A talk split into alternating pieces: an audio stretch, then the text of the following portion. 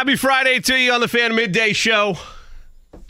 Getting your weekend started right. Jimmy Cook, James Boyd, Eddie Garrison with us as well. Final Friday of the non football calendar year. Who am I kidding? It's always a football Friday, regardless of what time of year you're at. But you get my point. James knows it. Eddie knows it. Well, it is technically a football Friday. It is Yes. true. This is very true. You're wearing the proper attire. I so- am. I am indeed. It is. It is. It is a U.S. Women's National Team Friday. Uh, we'll, we'll save that for the bets at the end of the show. But this is it. The long wait, the area, as I like to call it. Whether you're a fan of the NFL or you are a fantasy football player, either way, it is now the time where again nobody cares about it, but there's less shame of if you're doing a mock draft right now for fantasy football. You're finally in that area where you're no longer a complete loon, even though there's still you know a month and change before the season actually gets started. You know what? I think we're all kind of crazy when it comes to that stuff because even I put out like a 53 man roster projection like two weeks ago, Yep. and everyone was screaming and arguing over it. And I was like, wow, it's almost here. The chaos, the enjoyment of just making guesses, making suggestions, having takes, being wrong, being right. But all of that, I think, creates a lot of good conversation around the NFL, around the league. Any truth to the rumors you're working on a piece about how Zack Moss is going to be a running back one this year? Is that is that accurate? I, I, I don't That is not accurate. Okay, okay. I'm sorry. I just want to make sure. I want to make That sure I miss you. false reporting by Jimmy Cook trying to get me in trouble with the Colts fan base. Look, I'm already I'm finally back in the good graces with Anthony Richardson. You know, I can say, hey, you're my you're my hoop buddy now. Sure. But now you're trying to go make me go out there and get beat up by Jonathan Taylor. And I don't think that he is, you know, as nice as he is, I don't think I want to feel, you know, his fist in my ribcage or anything like that. But uh, jokes aside, I am excited to see all the guys out there and to honestly see who's healthy. I think that's the biggest thing. Obviously, the easiest thing to notice when you start training camp is okay, all the guys who are kind of dealing with some injuries, who's available that first day to kind of just check them off the list and breathe that sigh of relief. It's a weird aside, but I meant to ask you this earlier in the week and didn't have the opportunity to. We had Anthony Richardson and YMCA Gate, if you will. I'm, I'm just being dramatic with with him, with him hooping and, and you being there, and then. Last week, I think it was some footage of, of CJ Stroud hooping it up as well. So the rookies in this quarterback class getting the the last bits of their basketball lives, I guess, out of their system before uh, the training camp and the and the real deal starts. Look, they've been asking for Pro Bowl suggestions for years. CJ Stroud, Anthony Richardson, one on one, Pro yep. Bowl weekend Yep, I'm sure. for all the marbles. I'm sure every owner at GM is, is very excited about that. Not at all having a They're like all collectively their heartbeat. They're all collectively booing me right now. Like, get this guy off the air. He's horrible. But no, I'm excited though. I think that obviously Anthony Richardson is the draw for all of this, but there's so many other moving parts when it comes to the tight end position battle. Is there going to be a certain cornerback that emerges because of what's going on in that room? And then obviously the wide receiver room. Will we see Alec Pierce take a step forward and be more of just a than just a deep threat? So all of those things I think are big factors for this season. But it starts with number five. There's a couple areas that we're going to jump around to today. We're going to have a little bit of NBA coverage in the early goings of the show. It's going to be at the bottom of this hour. Jon Krawczynski is going to take some time with us, covers the NBA and the Minnesota Timberwolves for the Athletic. Then we'll talk to Joe Rexrode, who covers the Titans at the top of the one o'clock hour. We'll get the fallout with a handful of days removed from the DeAndre Hopkins signing being finalized and what that means for the Titans, both from where they are within the division, if they feel like they're closer from the Colts and the Texans to the Jaguars as training camp arrives closely for them. And then Pat Leonard, who covers the Giants and New York sports at large for the New York Daily News, will take the Giants angle in all this. We had the Raiders angle yesterday with Josh Jacobs and his lack of extension with the tag now in place for him. Same thing with Saquon Barkley, and we heard his comments yesterday with hypothetical cards that he may or may not have or thinks he has within his bag. What that means in New York, how the Giants are feeling, and all that, both from a fan standpoint and ownership, and then how it ties to the Colts, which brings us back to that larger conversation. And plus, we'll have James's thoughts on camp and what he's going to be tracking the most, biggest storylines, biggest position battles. This is the last day that we'll have James in here at least until camp is completed. But we start first with that conversation that we had yesterday on Jonathan Taylor and his contract situation, and then another angle that we saw of other players that are up for potential extensions. And we discussed this a little bit yesterday, James, but for another offensive weapon that maybe is equally as important or could be as important to Anthony Richardson development in Michael Pittman Jr., he's kind of in the same boat in that he's also up for an extension, and he also could potentially be seen with the tag. But Jonathan Taylor's in that same battle as well. And another angle we discussed with Eddie a little bit in the back end of the show yesterday, and then we went off the air, was Michael Pittman Jr.'s nonchalantness and indifference on you know if it happens it happens on an extension you know i'm ready to play but it's it is what it is. My agent's going to take care of that if need be.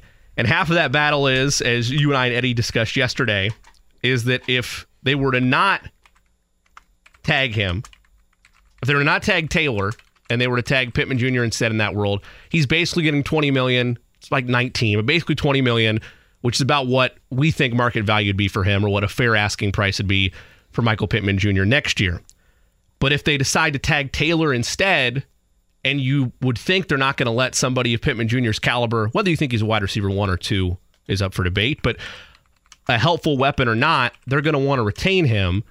He has more leverage if he hits the open market because then you can have teams bring out the real monopoly money like they do for wide receivers. So it's really a balancing act here with the Colts of how they want to approach and attack negotiations, even though this is something they won't really have to face until 2024. I agree. And I think for Pittman, and Eddie pointed this out yesterday, at least off air when we were texting, he's in like a win-win situation. Yep. Because the tag is so much higher for him, obviously. When if he gets tagged, it's not, oh, here is this crumbs of money that we don't want to give you. No, his tag will be in the twenty million dollar range.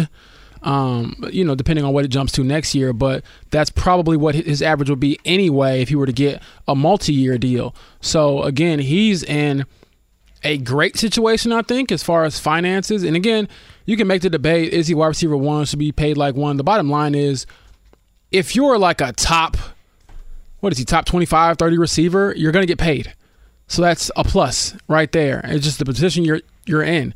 And so with JT, the difference is obviously being a running back, and no matter how elite you are, there's this ceiling on what you can make, and they're not going to break that ceiling for it looks like anybody so far. And we've been saying it over and over again, and it's not a lie or um, it's not dishonest. It's a fact. Jonathan Taylor is the best player on the Colts when he's healthy. Right. He's their best player. And I don't think it's really debatable. Like, doesn't mean a- doesn't mean I think it is change. kind of debatable. All right, go ahead. who is their best player? If he's healthy and he plays at the level he did play at, I think Shaquille Leonard can Well, make yeah, that argument. okay, that, that's fair. I was really looking at guys. I guess not even being bogus. I, I honestly had kind of blocked him out of my mind because we haven't seen him in a year and a half. Right. But yes, I, I can agree with I'm that. also, and again, this is this is the doubting Thomas in me. Not to say that Shaq can't get back to that level, but because it's been a year and because the injury concern is still hovering over him, I need to see it again before I'm willing to. Not say he doesn't have it in him or he can't still have it in him because he's a darn good player when healthy, but. I know you could say, well, Jonathan Taylor wasn't healthy all of last year either. Well, he also had a porous offensive line he was dealing with when he was out there, and we're being sold that that offensive line is improved now with Tony Sparano Jr. So if you're buying into that and you're buying into healthy Jonathan Taylor, you're assuming he's going to be able to dominate the game the same way he did in 21. Yeah, I mean, I think that you know, first of all, when you're saying your piece about Shaq, we'll just cut that quote up and, and get rid of the back half like we do with Saquon Barkley and just put it out there. Hey. I'm like, hey Shaq, did you see what Jimmy said Hey. about you the first time I see him? But no, I think that's a very honest assessment.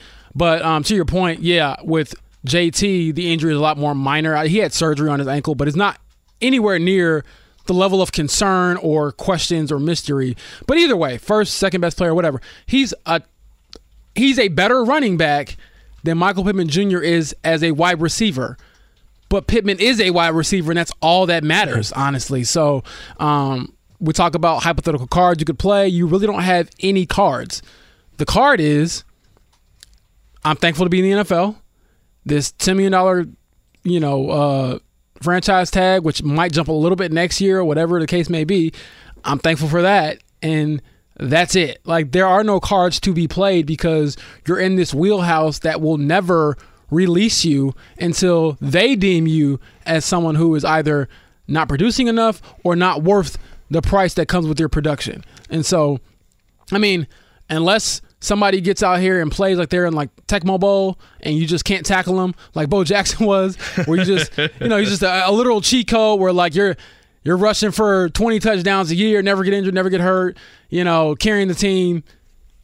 Realistically, it's not worth it, especially when we look at the teams, the high level teams that have the top 10 or top tier quarterbacks, like, you know, Kansas City, like Philadelphia, like Cincinnati, you can't.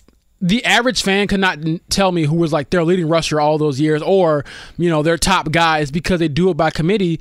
And the evidence shows that it works when you have a guy under center. And if the, the Colts feel like they have found a guy with Anthony Richardson, I can't see them, you know, three, four, five, six years from now continue to invest in a running back no matter who it is. And if you needed more evidence with where running backs are valued in this league, and it wasn't enough for 27 year old running backs like Dalvin Cook, like Ezekiel Elliott getting waived or cut after having, at least in Dalvin Cook's case, a very strong, productive year last year. If that wasn't enough for you to see it, if it wasn't enough for you to see where these tags are at from a value standpoint and the players unable to get what they feel is a fair negotiation on an extension and instead are forced to take the tag. If that's not enough for you, James mentioned how a lot of teams do it by committee. Maybe the one pushback to that would be, well, but look at the Bengals. They have Joe Mixon. They just restructured with Joe Mixon and he took a pay Yeah, cut. they told it. him It if wasn't you a here's take- money now. It was we're taking Yeah, a pay it was here. either you take this pay cut or we're going to cut you. So it wasn't. I, I love how, and you have to frame it this way to keep some level of professionalism Sure. when you're reporting these things. But it's like they agreed to. No, they didn't really agree to anything. They told him, "This is what we're going to do," and you have a yes or you're out Yeah. scenario. It's not like, oh no, I want my like no, that's not how it works. Especially if the money isn't guaranteed during that year of your contract, which, as we know with the NFL, after those first couple of seasons, it usually isn't. Which is why there's always an out. And so, yeah, Joe Mixon thought, okay, I'll take less money to stay on a championship team, and it's still a lot of money in like the grand scheme of things. But as we've been talking about all week, it's relative to what they're making in the NFL, which is why it's such a sticking point. No one's calling Saquon Barkley, JT, all these guys like broke because they're going to make, Yep. you know, oh my gosh, 10 million. It's just relative to their peers, they're underpaid. in today's NFL general manager business side of things, when you're looking at the cap and you're looking at the amount of spending that you want to go through, we've established the fact that running backs are your area where you're willing to either cut costs or be cheaper than other positions. And with that kind of common thread in mind, because again, it's league wide, it's not just the Colts. It's not just the Giants, not just the Raiders. That's why we were talking about yesterday, where if Jonathan Taylor was to ever hit the open market, I mean, maybe you'd have one crazy team that was willing to pay him just an insane amount of money that's over market value because they desperately need somebody like him. Maybe that would happen. But the more likely scenario is he's not getting any better of an offer than he would have if the Colts wind up giving him an extension. But back to the financials of it, if I'm a general manager in today's NFL, and I want to know if you guys agree with this or if you want to push back on it, that's fine. How I would attack this, assuming the money's right at like somewhere between a 17 to 20 million dollar evaluation, I'm extending Michael Pittman Jr. before the season starts. That is the avenue that I'm taking. I'm extending Michael Pittman Jr. three or four year deal again, somewhere between 17 and 20. That puts him right around the range of, depending on how much money it is, either a top 20 wide receiver on an average year basis, or it puts him right inside top 15, but at the bottom end of that. Control him for three years. He's also a very young wide receiver. By the time he's done, you're really at a crossroads where Anthony Richardson's contract is starting to enter that extension territory. And then you can find out if you really think Michael Pittman Jr. is a stable part of this team into his early 30s, or if he is a piece that, okay, we're ready to, ready to let you walk and we'll turn a different direction. You have that on your books now in that scenario. I'm letting Taylor play out the contract, and then I'm seeing where neg- negotiations go next year. And at worst, I place the tag on him, and it's a haircut for my salary cap of anywhere between 10 and 11 million dollars for one season versus the 19 to 20 million dollars for a one year sample size I would be getting out of Michael Pittman Jr. Yeah, we've talked a lot about JT's value relative to the development of Anthony Richardson, but perhaps we haven't talked about it enough. But you know who's going to help his development as well? Michael Pittman Jr. And you can't let your best receiver option, no matter what tier you think he's on right now, leave Yeah. when you just drafted a quarterback. So I don't expect Pittman to be going anywhere unless he wants to Right. but it's not. I don't think it'll be mo- m- much more of like a sticking point with him whatever the numbers might be, because I think the Colts will be more willing to pay him because of the position and who they just drafted. Because as much as we talk about some of the misdirection things you can do with JT in the backfield, the attention that he draws from defenses, you still have to have capable guys out there to catch the ball for Right. your rookie receiver and I mean not rookie receiver, rookie quarterback. And with Pittman, to his credit, the dude catches a lot of balls. Um, pretty good catch radius. Does he have the great separation, great speed? Maybe not. But like he's still a pretty good player, and he's shown that he can produce whenever you give him a quarterback that can just throw it downfield. I mean, again, last year they threw so many short throws where it was like you might as well just run the ball because they can never move it vertically. And I think just giving him the opportunity to go up and get the ball will help so much with his production. That's one thing Anthony Richardson actually is good at when we talk about the accuracy issues. His accuracy actually gets better on the deep ball than it is on like the intermediate throws and, th- and the underneath stuff. So I think that's where like a lot of his touch and timing will have to come in. But deep throws, he was pretty solid at Florida if you look at the tape. There's a couple things I want to clarify. I'm not saying Oh, yes, you are. with that evaluation of where I would spend the money that Jonathan Taylor is not an important part of this offense, is not at this point going into camp the most important part of the offense. But if you look at it from the business side of things and you're trying to balance the cap in ways where you're able to strike well Anthony Richardson's contract is team friendly and take advantage of the cap space you have. That's right. I'm not saying collect cap space like your Danny Ainge and their draft picks. I'm talking about legitimately using cap space to then spend it and make your team better as a whole or keep your own.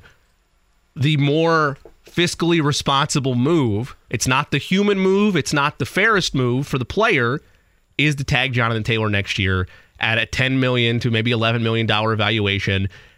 He's going to play this year. Jonathan Taylor's going to play this year. Like that, it, it- a holdout does nothing for him other than lose money. Yeah, and, and he still has a year left on his deal. Correct. So it's like you're holding out for two years in the future. That Right. just wouldn't make sense. But go ahead. And then on the flip side, I don't think at this stage, I tried to do this battle last year, whether you want to blame the quarterback or not, or quarterbacks or not last year. Michael Pittman Jr. has not shown that he is upper echelon wide receiver one, and he might never be that.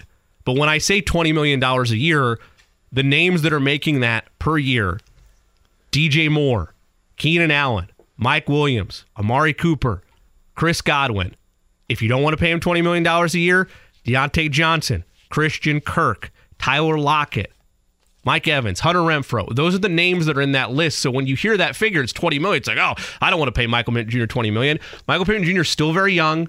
He still has not had, in my mind, the clear cut wide receiver that would help him not develop necessarily, but shine the way that he is supposed to within this offense. And on top of that, it's a different animal with where the cap is by percentage with trying to retain your wide receivers, even at a wide receiver two level. And if you don't believe me on that, look at what just happened with Christian Kirk a year ago.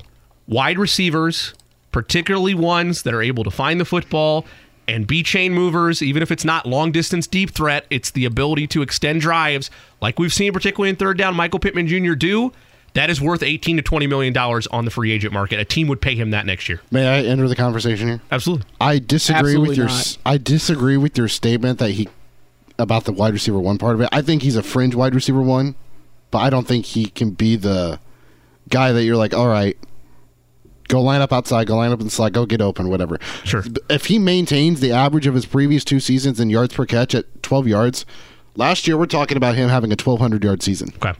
Last year, his yards per catch dropped by three yards. If you give him a competent quarterback, I, I would I would find it hard to believe that he would not finish top ten in the NFL in receiving I want to make sure that I said this correctly, and maybe I didn't.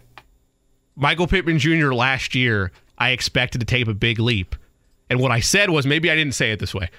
I expected him to take a big leap this year or last year. He did not. I blame it in large part on the quarterback play. Some people blame it on him, and oh, if you're an elite wide receiver, you should be able to take that step forward, regardless who's under center. And the argument that was thrown at us last week was DeAndre Hopkins, because look at what he dealt with when he was in Houston. All that said, I think he still could be a wide receiver one, but I'm not getting on that train again this year because there's still the uncertainty of what is the rookie quarterback going to look like or what Gardner Minshew is going to look like. Can he be a fringe wide receiver one? Yes, but Eddie, for context, I don't really view DJ Moore as a true wide receiver one because Fair. he was in Carolina and he was wide receiver one by name alone because he was at the top of the depth chart. And I I'm not saying he you're going with can't be great in Chicago, but I'm not all in on Justin Fields. But I also So- think that it's relative to the team you're on, Sure. like you're alluding to. And like both of you guys said, I see Eddie's point because it's like, how can you judge a guy based off of what he's been given? And I think, The same goes for DJ Moore, in my opinion. yeah. Sure. And I, I think Pittman has been given like a horrible hand as far I as totally wide agree. receivers. But in negotiating, it's a game of cat and mouse. Like he might bring that to the table. Sure. But the Colts are gonna always teams are always gonna go off what you did, not what you could have done had the situation been more optimal to whatever you were trying to do. That's just the bottom line. Like Sure. it could be rude, it could be petty, but it is just reality. I I rarely ever see it, at least in the NFL, where they pay you for what you haven't done yet. Right. Like you got, and he's shown enough to get paid, I believe. But you talk about fringe wide receiver one, is he wide receiver two? I would think that and that's about where a $20 million evaluation right, is. and- exactly. And then to Eddie's point, he pointed it out yesterday when we were like again texting. The market might help him next year, which is huge. I mean, I'm looking at some of these names in 2024 who, Yeah. who are, you know, free agents, and some of these guys will probably get re-signed. Like I don't, I don't foresee Tee Higgins leaving Cincinnati unless they just don't want to pay the guy or they don't have enough money to pay the guy. But like outside of Tee Higgins next summer, the uh, other big name, I mean Chase Claypool, you know, Mecole Hardman, and these are I'm going off like age. Pittman might be able to get a nice bag Yep. because he's younger. He'll be only 26 at the time, and he's durable, as Eddie pointed out yesterday. Yep. And the market might decide if you're a higher pay guy than you should be. All the more reason to extend him before training camp. Yes, I do. I do kind of agree with that because I do think the number probably goes up. You're, bu- you're buying low You're if trying want to call it that on Yeah. Michael Pittman Jr. right now. You're trying to, And that's at 20 million to be clear. That Pretty much, yeah. that- that's that's an 18, 19, 20 million dollar potential evaluation. The only separation I was trying to make is I think Michael Pittman Jr. is a talented wide receiver. I think DJ Moore is a talented wide receiver. People hear 20 million dollars, they lose their mind. Top end wide receivers 30, 28, 26, 25, 24, 23 million dollars. That's names like Tyreek, Davante Adams, Cooper Kupp, AJ Brown. Like that, that that's where that that's where that top end of the line ball is. players there. And I'm telling you that from fringe or middle of the pack, it's in that $20 million range. So it's more Yeah, to is. emphasize to listeners and fans that that might seem like a big figure if you hear four years, $80 million, Yeah.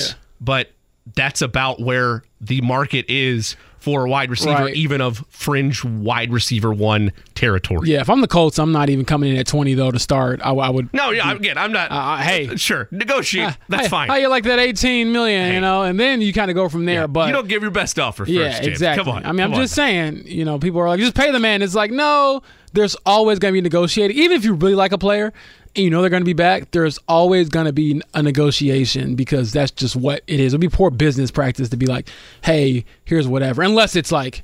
You know, Mahomes or something. He's like, pay me whatever, and it's like, well, yeah, you're Mahomes. I'll just pay you whatever. blank check blank check we got a great show for you today like i said we're going to cover a lot of bases we'll go colts nba some titans some giants how it impacts the running back market throughout the day plus final thoughts observations and position battles for training camp we go to the nba we come back Jon Krawczynski covers the nba for the athletic as well as the minnesota timberwolves we'll look at a number of different angles from this offseason especially the pacers when we come back on the fan midday show Still here in the drivehubler.com studio. I'm James Boyd alongside Jimmy Cook, Eddie Garrison. Thank you for tuning in this Friday to the Fan Midday Show. We talked a lot in that first segment about the NFL, NFL contracts, NFL stars. We're going to pivot now to NBA stars. And my buddy Jon Krawczynski, who covers the Timberwolves for The Athletic, knows what it's like to have a small market team reward a superstar with a max deal. And so, Jon, um, first off, thanks for coming on. Hey, thanks for having me, James. Great to be on with you, and uh, glad to be here. All right. So we have been discussing and breaking down the Tyrese Halliburton extension ever since it happened.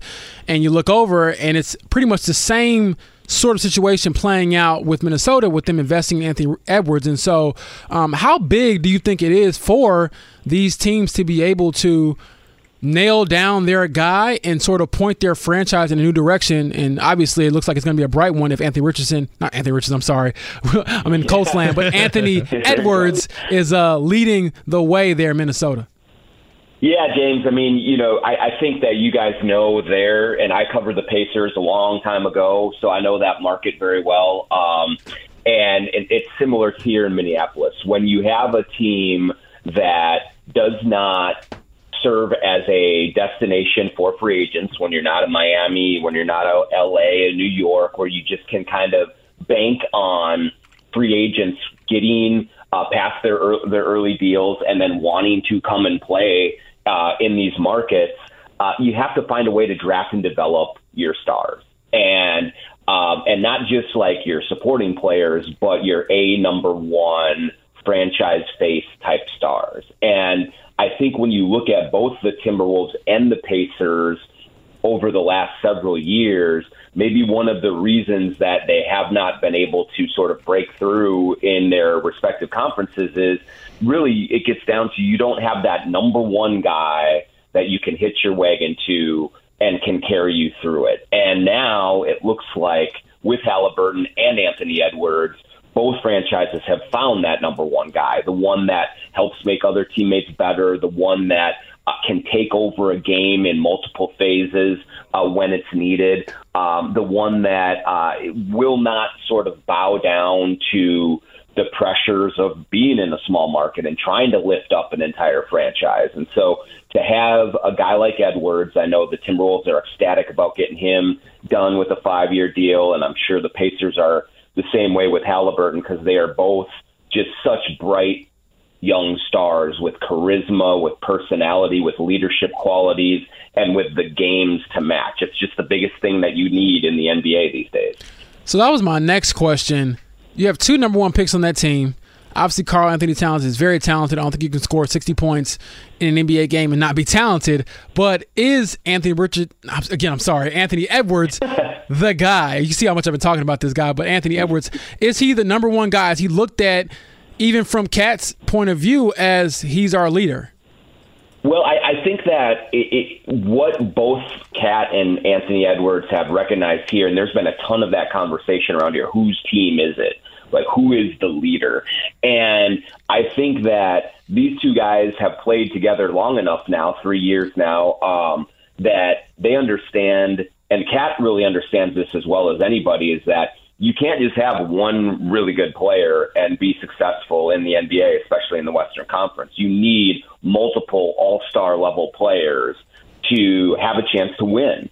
And Towns has lost uh, an incredible amount of games in his eight years in um, in Minnesota. He's been to the playoffs three times, never been out of the first round, and so now that he has seen Anthony Edwards come along.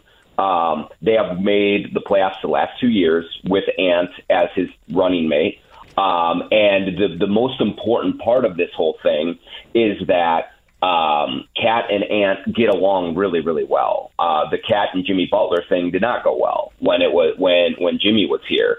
Um, but there's a real mutual respect for each other, and so I don't know that either one of them look at this situation as it's my team, it's not your team.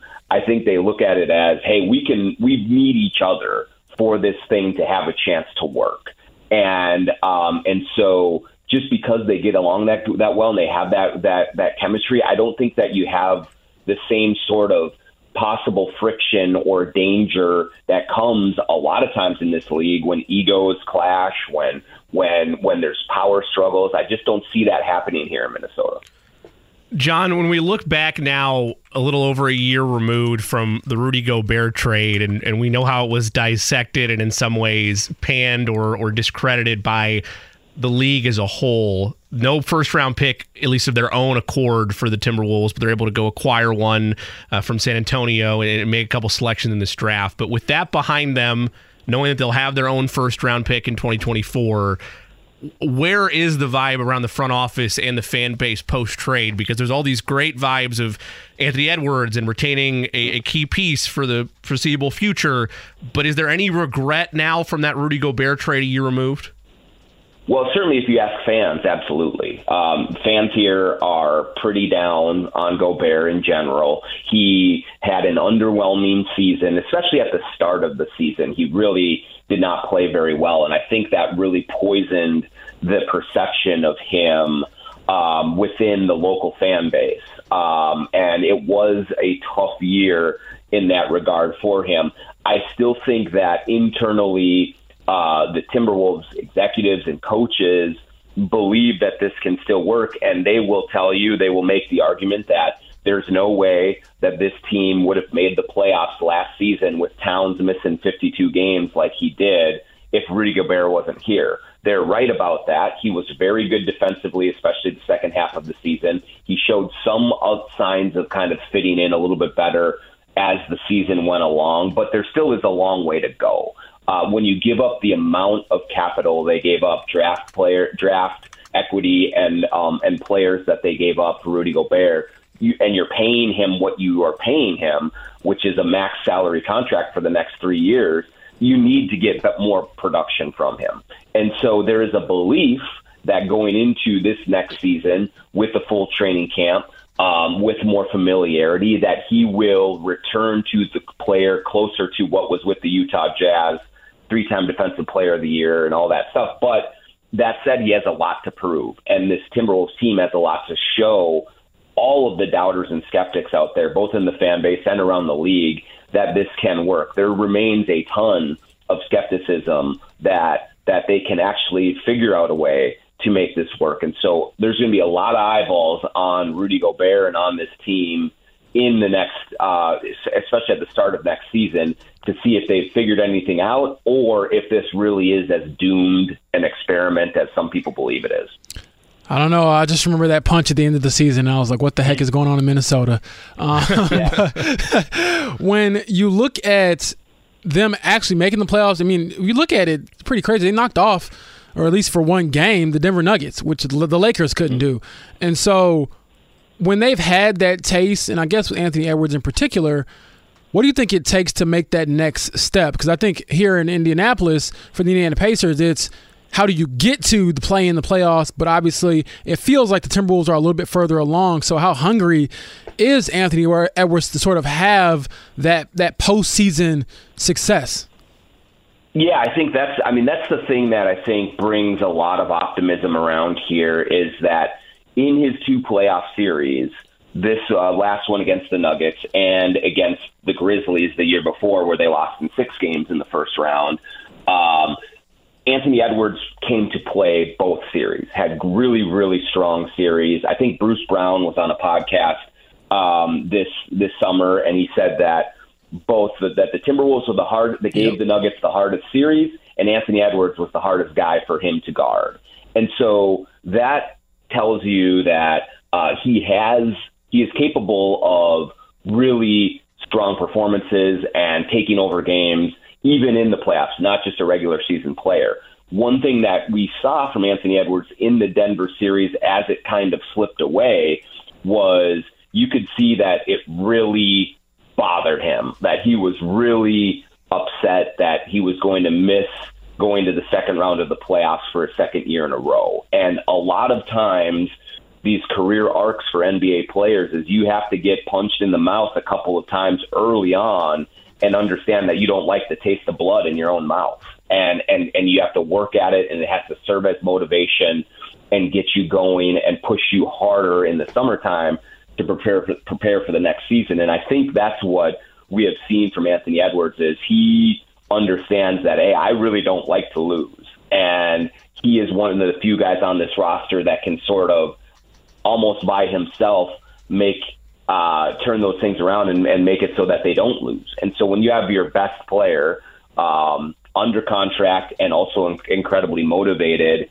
to not bow out in the first round again, uh, I think that serves the Wolves well going into this season. And if he can use that disappointment as fuel going forward, uh, that that should help him and help this team a lot. Jon, I want to pivot for just a second. Jon Krawczynski, nice enough to take some time with us, covers all things Minnesota sports for The Athletic. I want to pivot towards the NFL for just a second because we're seeing around the NFL, and it's been a discussion we've had the last couple of weeks. The public now, I guess, part of running backs where their value really is. Teams have known it for the last couple of seasons, but now we're really seeing it come into the public eye with ongoing battles of fighting the tag and should you extend a player and should you not. Uh, when you look back at the season that Dalvin Cook had last year, and we know Alexander Mattison, unlike other teams, was kind of waiting in the wings, and the Vikings like what they have with him. But how surprised were you at the swiftness of them letting him go? And then how surprised are you now that Dalvin Cook, as we enter camp, is still without a team? Yeah, I mean, I, I, I particularly wasn't surprised just because, you know, when you're around the team and you see the way that their GM Kwesi Adofo-Mensah and, and their and their head coach Kevin O'Connell want to run things, you could see that Dalvin was probably um, you know not long for the way that they want to run their team, and also with the money they're going to have to pay Justin Jefferson and several other high profile players. Like you got you got to squeeze it somewhere, and running backs unfortunately are the ones getting squeezed. And so Dalvin was is on a was on a lucrative contract and um, and so that was an area that they targeted as as a place that hey we might have to nip and tuck here so we can create more room elsewhere to to keep some of the guys at the more uh, featured positions on our roster and so uh, to see him let go after another productive season was not surprising but I am a little bit surprised that he has not yet landed with the Jets, with the Dolphins, with with another team because unlike some of the other running backs that we have seen get squeezed like this, Dalvin isn't at the end of his career. He's 20, you know, he's 27 years old. I think he'd be 28 this year. He still has, you know, a year or two before that vaunted 30 that you hit, and and and, and a lot of times where you really tail off. He's still a home run hitter, very productive.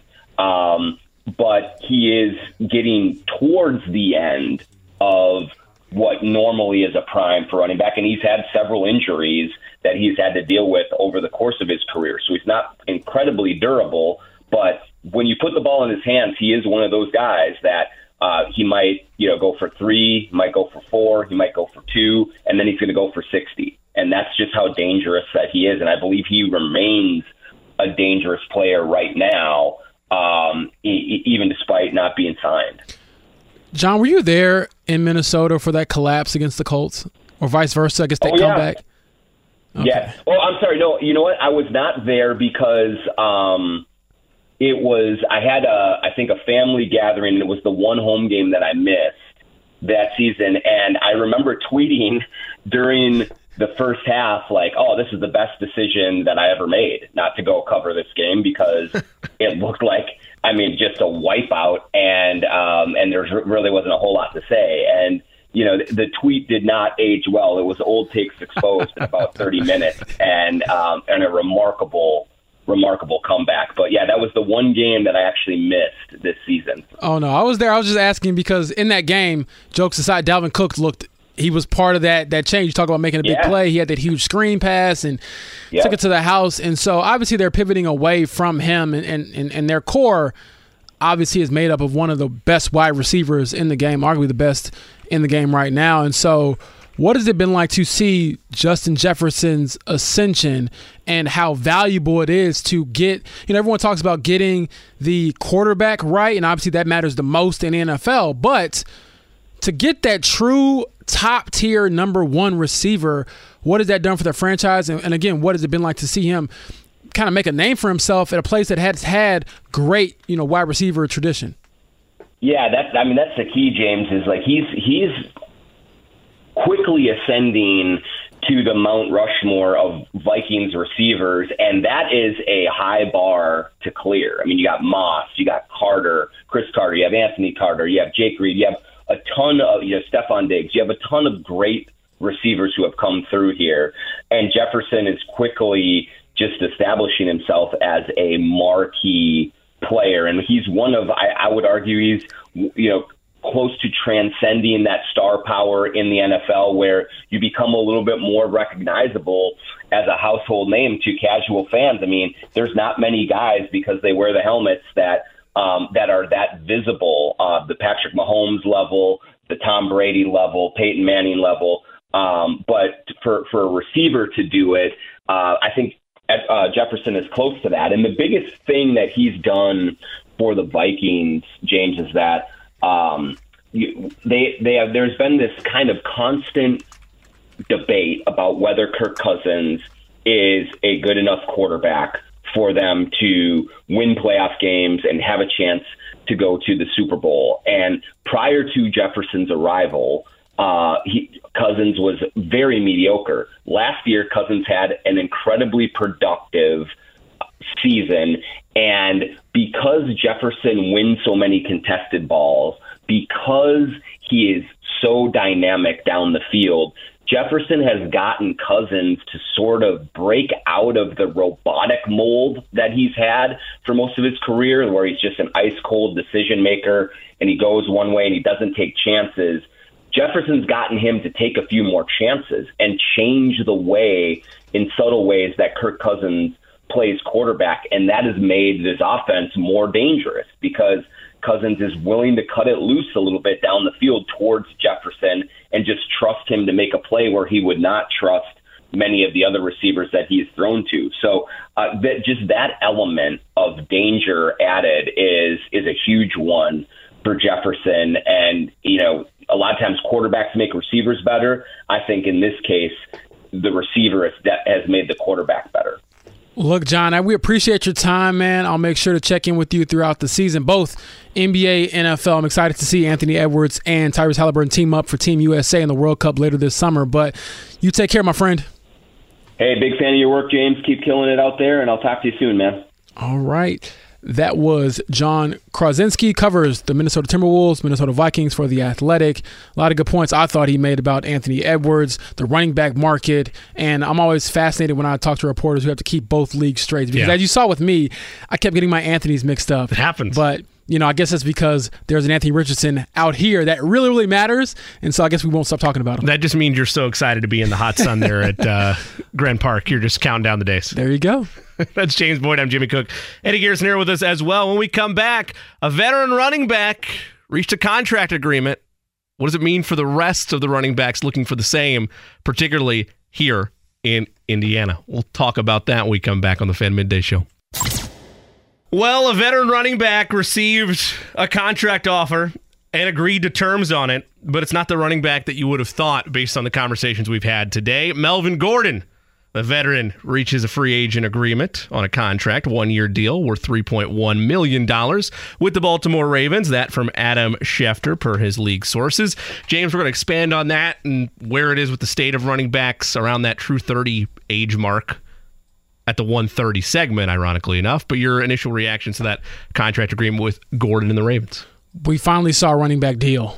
I mean, we haven't seen one, it feels like Yeah. all summer. So kudos to him for getting his money and whatever he can get in a market that obviously doesn't really value that position as much as it used to. It is a crowded backfield within Baltimore. We'll expand on that and what it means for the Ravens as they now have their quarterback locked up and they have an additional piece in the running back room locked up as well. Plus, we'll look at the overall standpoint of another running back close in age that we talked about the type of deals running backs now in their late 20s, early 30s are going to have to sign with contenders. What that means for the running backs that are still available, what that might mean for Jonathan Taylor moving forward. But we'll keep it in the AFC, more specifically the AFC South. Joe Rexrode covers the Titans for the Athletic. We'll get his takeaways from the DeAndre Hopkins arrival and where they stand within the South this year when we come back on the Fan Midday Show. Fan Midday Show, Jimmy Cook, James Boyd, Eddie Garrison with us in the DriveHubler.com studios. Hope you're having a wonderful Friday. I am. I'm glad to hear that. That was more general towards the audience and, and rhetorical, but I'm glad that you're having that as well. Speaking of Good Fridays, if you're wanting to have a high level, excitement filled Friday, you're going to have your opportunity here in a couple of weeks, but you don't have to wait for the date to arrive. You can get your tickets now. That, of course, is for the Fan on the Back Nine Golf Outing presented by Franciscan Health. It's going to take place at Back Nine Golf and Entertainment Center August 18th from 10 a.m. to 4.30 p.m. Kevin Bowen, Jake Query, JMV will all be out there, and each ticket purchased benefits the American Heart Association, whose mission is, co- is committed to protecting the hearts you love and together saving lives. Check-in will be at 10 a.m. right in the Back Nine Golf and Entertainment Center here in downtown Indianapolis. Lunch will be provided. Kick things off around 11 o'clock. JMV is going to do a live show from there 3 to 6, plus a silent auction as well. That'll benefit this year's charity. You have sports memorabilia, one of a kind experiences up for grabs than that silent auction. No better way to have a day of hooky on your calendar than at the Back Nine Golf and Entertainment Center, and particularly when you get to spend it with the fan. Again, that August 18th, 10 a.m. to 4:30 p.m. Back Nine Golf and Entertainment Center. Get your tickets now. You can do so at 1075thefan.com. Efforting Joe Rexrode as things stand, if we're able to obtain him to again take a dive into the Titans and where their outlook is heading into training camp, great. For the time being, we'll resume that conversation though with the running back market and where it's at. We discussed this yesterday, James for running backs now that are in that 25 to 27 range, it feels like that is the new mark of a decade ago where, well, once you get to 30, you're only need to think about how much you're willing to pay for a running back. And now it feels like it's dropped to, well, once you're around 27, 28, we really need to think about how much money or how much percentage of the cap we're willing to invest your way and I can hear from my headset that it sounds like we have Joe Rexrode, so won't be able to dive fully into this as we wanted to. But it, it makes for a fascinating conversation as to whether or not running backs of the Dalvin Cook and Ezekiel Elliott variety, what type of money they could maybe expect if they're getting on loan to a team for a year as training camp and everything unfolds. But we do have Joe Rexrode. He covers the Titans for the Athletic. Nice enough to make some time with us in this last break period before training camp begins. Joe, how are you on a Friday? I'm doing great, guys. Uh, looking forward to camp. How you guys doing? We're doing great. I'm doing better than great. I am excited for camp. No, I'm joking. I'm like, hey, camp is like you know 50-50 you're excited for but it's going to be hot and like long. And so um, it should be exciting though with the new quarterback here and in tennessee. Yeah. so we'll jo- see. Joe james has a bucket hat ready to go for camp because he, he wants to be prepared like most experienced beat writers do for the elements out there. Do you have a routine or anything you have prepared for titans camp in terms of uh, protection for yourself Oh, absolutely, the bucket hat. I mean, I, at this point, at my age, if, I mean, if I go out and water the flowers, I, I almost have to do that, you know. But actually, I'm, I'm debating. I've got a, a friend, John Glennon, who's been here covering the Titans for a long time, who goes the long sleeve route, and I've always been a little like, oh man, it looks so hot, and it's 96 out here. But you know, I mean, I'm, I'm actually considering it. You know, some you know some light but long sleeves. So we'll see. Hmm, I'm taking notes over here. You know, I'm just taking notes. We actually had John on a, co- a couple weeks ago, so yep. it's funny you brought him up. But um, to I guess get a little bit more serious when you look at what is surrounding the Titans. The biggest news, obviously, of late is DeAndre Hopkins. So, what is the vibe around that franchise now that they know that they have a number one receiver? But obviously, there's still some questions there about how he's going to fit, who's going to be throwing to him all season, things like that. Yeah, well, it's certainly. I mean, Titans fans are excited. I mean, like the Titans have kind of. It's like two timelines, almost like the the Spider Verse movies. You know, it's kind of like, are you on the rebuild timeline, retool, or you still think you're good? And you know, inquiring about the value, you know, Derrick Henry, and Ryan Tannehill, I think it was possible this year that they would be would have been willing to take you know a more significant step back and, and look toward the future, but you know, once Tannehill and Henry are coming back, you need to be as good as you can be. I mean, it's you know, and this is probably their last hurrah. So the receiver room, I think you could have made a case for the Titans to have the worst receiver room in the NFL before this. Uh, certainly the least proven. I mean, I think Treylon Burks has a chance to be very good, and Kyle Philips has a chance to be good, but. Yeah, this is a, a pretty big deal. Of course, if he's healthy and available and all that stuff, but all indications are that he is. And you know, Mike Vrabel does have the pre-existing relationship with him, so I think there's more, uh, I guess, certainty on the Titans' part than maybe two years ago, or at least Vrabel's part than like two years ago when Jon Robinson traded for Julio Jones. Titans fans, there's a long list of tight, uh, you know, veteran receivers, great receivers who have come to Nashville and just for whatever reason, like they just their careers have kind of just faded. So Titans fans are you know hoping that changes. But yeah, I mean it's it, to me it gives them a chance. They have a pretty good skill group potentially now with Chig Okonkwo at tight end also. Um, Tyjae Spears, a running back they drafted, they're really excited about him, especially in the passing game. So we'll see if they can block. You mentioned veteran wide receivers that find Tennessee as a, as a retirement home. I know you didn't say it that bluntly, but but that's kind of how we we viewed in Indianapolis. And the name that comes to mind, at least most recently, is Julio Jones. And I think most of us would agree that DeAndre Hopkins, at least in terms of where he appears to be at from a physical standpoint, isn't in that same crater off like it was year after year in Atlanta. Where is this Julio's last year? How much does he have left? But as you refer to all of that of the maybe concern or the the fear of oh well this is just a destination where players go to get a final paycheck and and you know ride off into the sunset in that regard with the money. As you look at the differences between where Julio Jones was for this offense when they acquired him and where DeAndre Hopkins is they're two totally different receivers but in a similar sense you're hoping for the type of payoff to a higher degree than what you actually got out of Julio Jones a couple years ago no yeah, for sure. And you know, the the huge difference, of course, is Julio joined an offense that in 2020 was averaging 31 points a game. I mean, it really was one of the best offenses in the NFL. I mean, it had everything going. Derrick Henry 2,000 plus. Tannehill was a Pro Bowl level quarterback that year. AJ Brown, Corey Davis, Jonnu Smith. I mean, now of course they they lost Davis and, and Smith in that offseason, but you know the the narrative around here then. I mean, that that was the most hyped and anticipated Titans team and season in 21 going into the season than I, I think since McNair and Eddie George, you know, wow. Uh, 20 years earlier. And of course, the, the wild thing is they still got the one seed that year, but it was not what we thought. And certainly in terms of Julio, it was not. It, what's what's similar is that you know the, the numbers for Hopkins last year and Julio last year, right down to both with nine games. I think one had 771, one had 717. They both had three touchdowns like eerily similar numbers.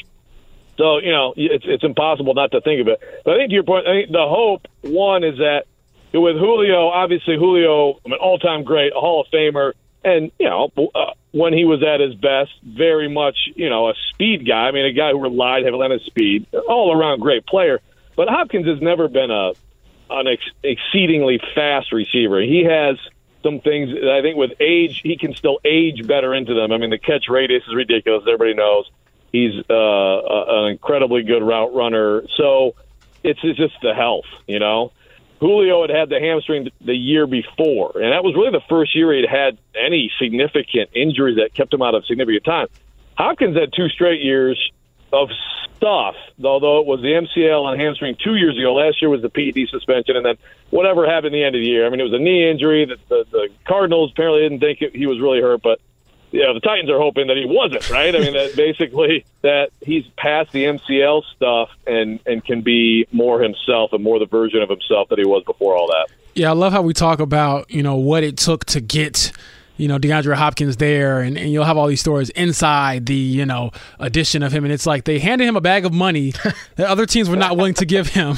And so it's very enticing no matter who's the quarterback and things like that. But when we're talking about money, one of the hot topics is obviously running backs and their lack of being paid. And one of the players who was awarded, not recently, but I would say most recently among running backs was Derrick Henry. And what were your, what was your reaction to him sort of voicing his opinion about the depreciation of that position and even him being as lead as he is, maybe kind of seeing the writing on the wall? Yeah, well, James, I'll tell you, you know, Derrick Henry is not someone who's out there tweeting about much, you know, so you, uh, you take notice when he does, and you know that it means a lot to him. And it's really interesting because when Derrick Henry got his second deal with the Titans, there were there were people all over the NFL, but even people in this town, people who I, I still don't let them you know forget about it, who are screaming, "You don't pay a running back, you don't pay that second deal to a running back, you draft another one. Come on, look at all the recent examples of guys who got paid and then broke down. You know, Todd Gurley, whatever."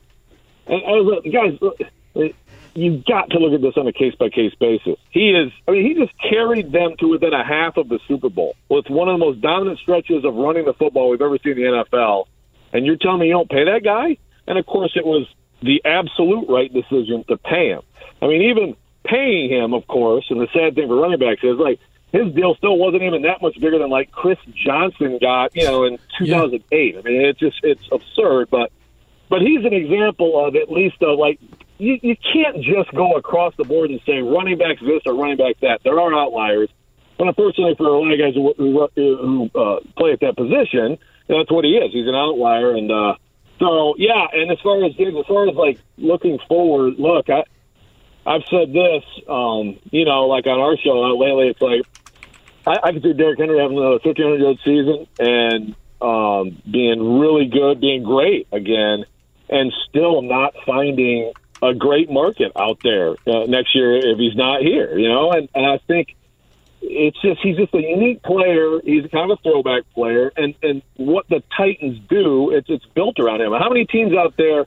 not only would, would want to pay him much, but would then want to kind of build around him or, or give him the ball enough to sort of you know to to enhance the value. I think he is a guy who needs volume carries. You know, so it's tough. I mean, it's, it's totally unfair. You know, it is because he is a great player, and I, I've talked about this too. It's like Nick Saban wanted to make him a linebacker when he came to Alabama. I mean, I, like down the road, how much joy are we going to be robbed of from great players who should be running backs who just do anything else because it's bad business to be a running back? Like, what if Barry Sanders was like turned into a cornerback back in 1986? You know, I mean, it's it's it's terrible. Joe Rexrode with us covers the Titans for the Athletic. Joe, when I look at at Derrick Henry, and I look at other players that are top of the market in the running back conversation. Christian McCaffrey, Alvin Kamara, and, and, when those deals got done, I know that with McCaffrey it was in Carolina, but it was teams that looked at the player that they had and realized this is the best aspect of our team. It is the reason we are in games. We need to pay this guy. Not only hmm. because he matters to the fan base, but because he matters to our chances of winning games. And when you look around the league, I feel like there's less and less examples of teams feeling like we have to pay this player because he is the best thing on our offense and there's no other way to win. And you can't clone Derrick Henry's. They don't like you mentioned, they don't grow on trees. So that's not a real solution for the rest of the running back conversation for this collection of Henry and Taylor and Jacobs and Ekeler that are on Twitter and getting mad about where the payroll is for running backs compared to the rest of the league. That's a long way of saying you can't clone it for a solution. There's no way to clone more Derrick Henrys. What is the solution other than waiting until the CBA expires in seven years and and hoping to renegotiate to a way that is more fitting for running backs? Yeah, I don't know, but I, I just think it's. I mean, the, the thing is, like with a McCaffrey, like Alvin Kamara, uh, as great as Drew Brees was, and, and Michael Thomas before he started having all the injuries. I mean, how, how important was he to what they did? Mm-hmm. Yeah, and I still think he would be, but it, but injuries have gotten him right. Yeah, that's another problem here. So to me, the only answer is if you are a running back, be a very good pass catching running back. You know, I, like I still think McCaffrey this year, along with other people, but he's going to be one of their main weapons. He's yep. going to be very important to what they do. So it's there's value there. But I don't. That's the thing with Derrick. Henry. You know, Derrick Henry's worked very hard, to, you know, on his hands and the, but he's not a he's not a you know a choice route you know, short space, quick right. feet guy. It's just it's never going to be. So he in particular is is just like you're not going to see much more of that. I think anyone now playing the position, being heavily involved in the pass game as much as possible, being a proficient route runner, that's the only answer I would say for the, for the you know for the people who are playing the position. But yeah, I think to your point, more and more th- those value guys and those key central guys are on the outside.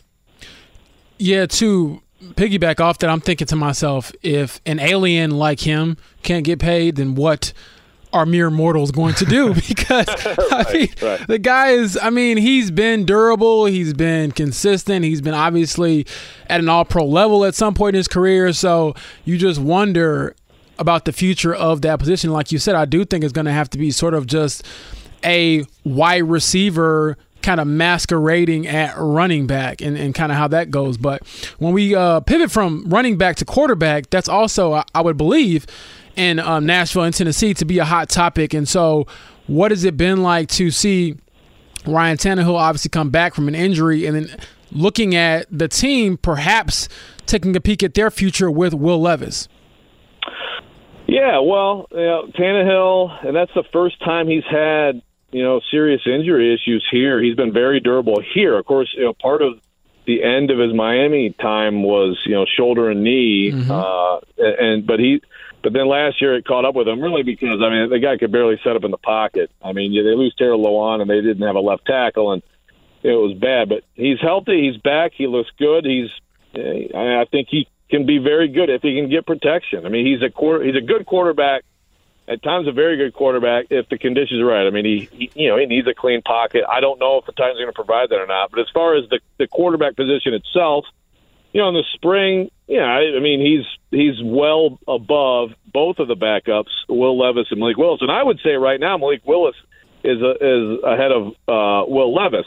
Um, I don't know that that's a huge surprise, but it does speak well. I mean, Malik Willis has worked hard, and there's like the inside the building, people are really happy with what he's done. Excited, you know, he never should have played last year. I mean, coming out of that Hugh Freeze offense in the NFL is not easy. It is a very, very spoon-fed offense, and you know the Titans. They probably made a mistake in making him QB two last year. He still has a ton of ability. He's done in the offseason what he's needed to do. So, uh, you know, I, I still say, I mean, when you move up to pick Levis in the second round, that's one, not a vote of confidence for Willis, and it's obviously kind of you know, designating uh, Levis as the future, and that that would be my guess right now is that he's the starter next year. But it's going to be very interesting in camp to watch those two compete for reps, and it's you know it's possible that next year it could be Levis, Willis, maybe one, two, maybe in a competition. I mean, I'm, I'm keeping an open mind on it because you know how these things go. I mean, look what happened in San Francisco. You know, sometimes someone you invest a lot in someone, and then someone else is just better, and you just go with that. Joe, we had John Glennon on earlier this week as well, and we asked him this question. I want to get your take on it also. When you look at the AFC South with where it is, a lot of arguments are made that, well, yeah, Jacksonville's getting all these roses and flowers because they made the divisional round and came back against the Chargers in the wild card round, but they're only there by mere inches with how the South played out in the final game of the season last year. When you look at the division, in your mind, are the Titans closer to Jacksonville? Or closer to where the Colts and Texans are in terms of how this season might play out? I think they're closer to Jacksonville. I, have said a couple times the offensive line. That's the big thing. Um, Nicholas Petit-Frere a right tackle, starting right tackle, second year right tackle, six game suspension for gambling. So right now they may sign George Fant here soon, but that's a problem. They've done a lot of shuffling, and you know Andre Dillard. We're going to find out if he's a starting left tackle in the NFL. I think he'll be an upgrade over Dennis Daley last year, but how much? I think the defense is pretty good, though. Uh, and, and Jeffrey Simmons has a long-term deal, and Harold Landry is coming back. You got to keep the expectations, you know, uh, reasonable for a guy coming off an ACL. But they have good pieces. Denico Autry continue. I mean, when Autry and Simmons are healthy, they're they're a problem for people, and I think they're going to be good, maybe better than that on defense. And I like, like I said, I like the skill group potential now with Hopkins. So yeah, I mean, I, I mean, the Titans were there, and they were a bad play away from beating Jacksonville on the road to still win the division with Joshua Dobbs, who'd been in town for ten days at quarterback. I mean, I think it's I think it's a little closer than people realize, and I think it'll be a pretty decent race. So, Joe, I have to ask because I find this topic fascinating. The Colts usually get beat up by the Titans. That's usually how it happens, and I just picture Jim Irsay being so upset because I know it bothers him that Mike Vrabel and his team just seems to out tough him every year. So I'm gonna put you on the spot. Do the Colts beat the Titans in one of these two games, whether it's here or in Nashville? Yeah, it's such a great question. The hard part for me is, I mean, first of all, like I'm just obviously just fascinated, you know, by Anthony Richardson, and I think he could be amazing. I, mean, I, I saw him live one time last year. It was in Knoxville and that day, I'm like, I mean, are we sure he's not the number one pick? He was unbelievable that day. And of course, he wasn't every day. Yeah. We all know that. So there are going to be ups and downs, but I can certainly see an up in one of those games. I mean, I, I think there's a, a, definitely a good chance the Colts get a split. Um, I guess right now, would I pick it? I'd probably not pick it, but I'm intrigued by it, and I'm definitely not ruling it out. I'm just curious because kind of a cop out. Yeah, no, it's fine. It, it's it, it's fine because I'm just curious because it, it seems like no matter who is available for the Titans, they just win ugly when it comes to the Colts. And I just picture Jim Irsay just picking up a chair and like just screaming in, in agony when that happens. And so um, it'll be fun to see what kind of goes down. And obviously, there's a lot of moving parts I think in this division that makes it enticing. But do you think that it's still no, like on paper at least the Jaguars' division to lose? Like, is it theirs because of what they've done with Trevor Lawrence and the progress they've made? Yeah, I mean I, they'd be my pick still. I mean, again, I think it's I think it's going to be a race between the t- uh, Jaguars and Titans. But yeah, I'd have to pick uh, the Jags. You know, I I don't know like how is, is Trevor Lawrence going to become a great quarterback?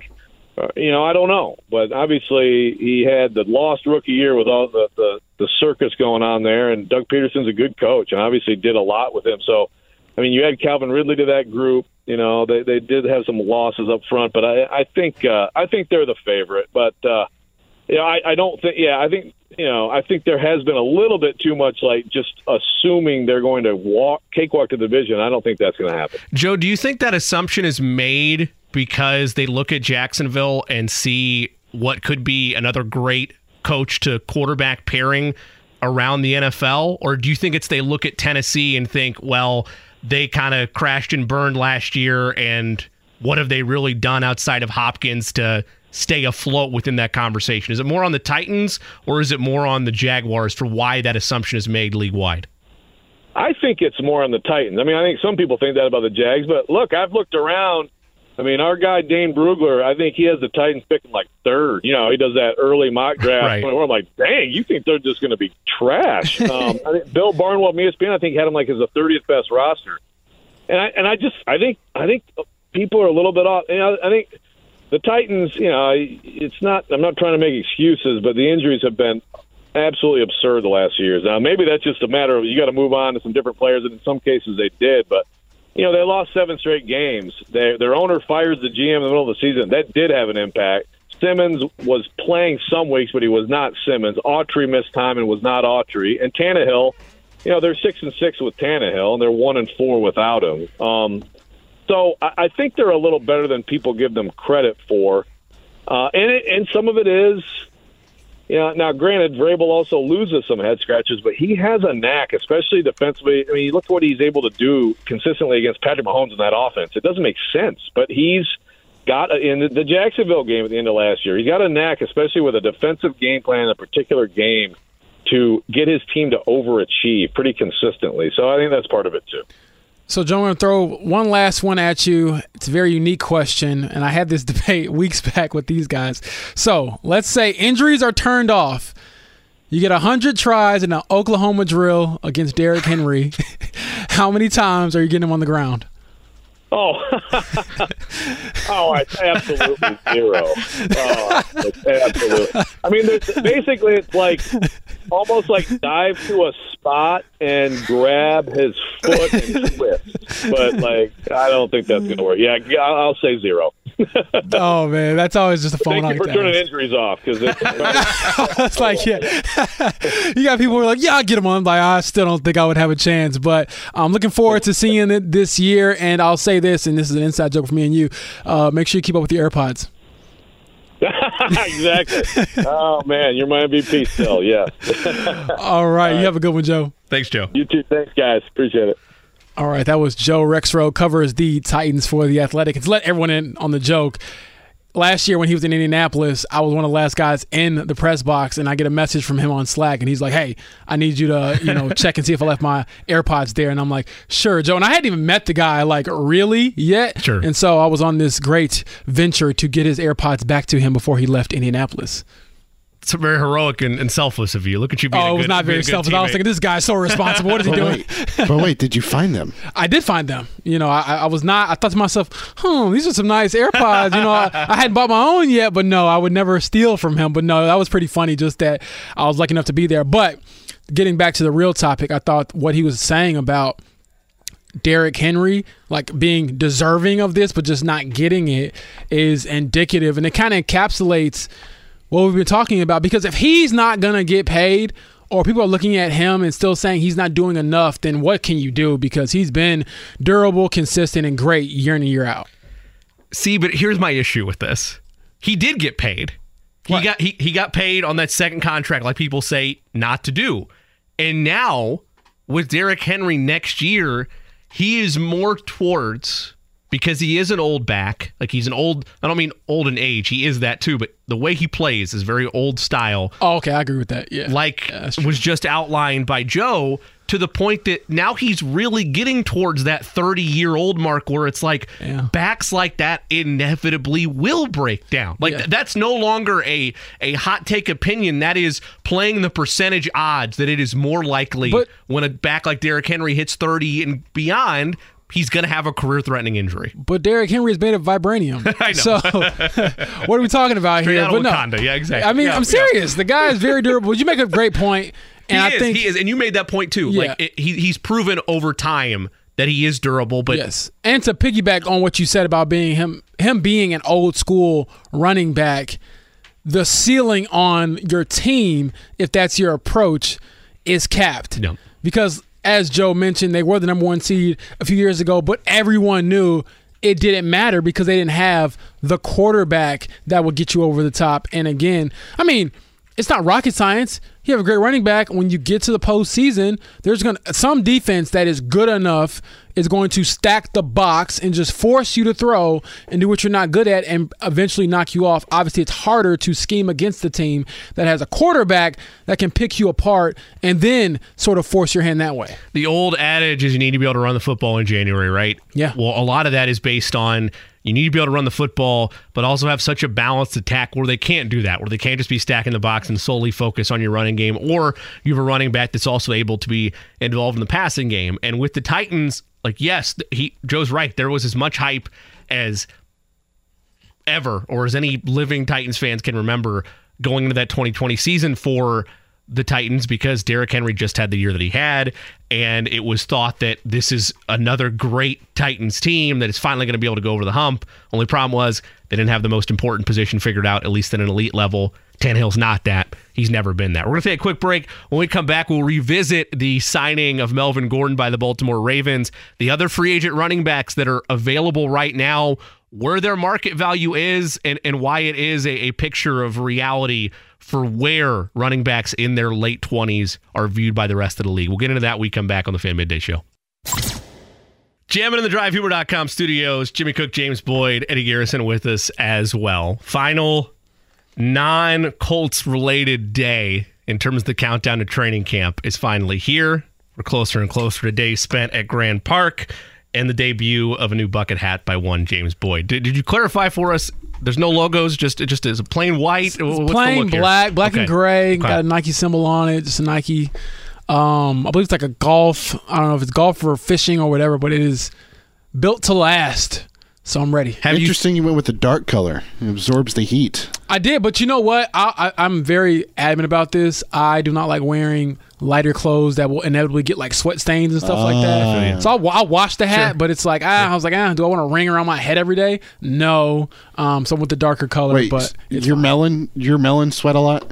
Um, yeah, honestly, yeah. I, I, when I when it starts, it, it, it it's like you poured some water on me. So For me, it's my it's my forearms. Forearms are always the first. Yeah, I mean, I, we'll we'll see how it goes this this year. I'm, I'm more prepared. I got sunscreen. You know, I'm thinking about my game plan sure? a lot more than I did last year when it was just like, oh. You're done with the NBA, go to the NFL. I was like, all right. And I walked out there and I was like, this is not climate controlled.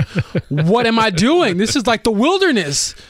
There is no AC. Yeah. What is this? And so, a very big adjustment that I'm obviously, again, more prepared for this year. So have you thought about from a like incentivized standpoint offering the athletic to put a decal, an athletic decal on on the hat perhaps? I mean, I'm just, just You know what? I have to here. talk to my editor Sure. and our design team about me becoming the new athletic model There you go. for all things, you know, athletic apparel. So we'll see.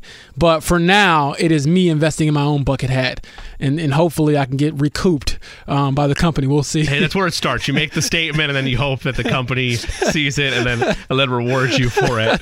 We had mentioned a little bit earlier in the program that Melvin Gordon was able to come to terms with a $3.1 million deal with the Baltimore Ravens. Also, should be noted, former Colt Al Muhammad, who was reported to be visiting the Jets a little bit earlier today, has reached an agreement with the Indianapolis Colts. So he will return. He started 17 games in 2021, and I think about 15 games last year for the Bears. So he's back within the trenches of the Colts.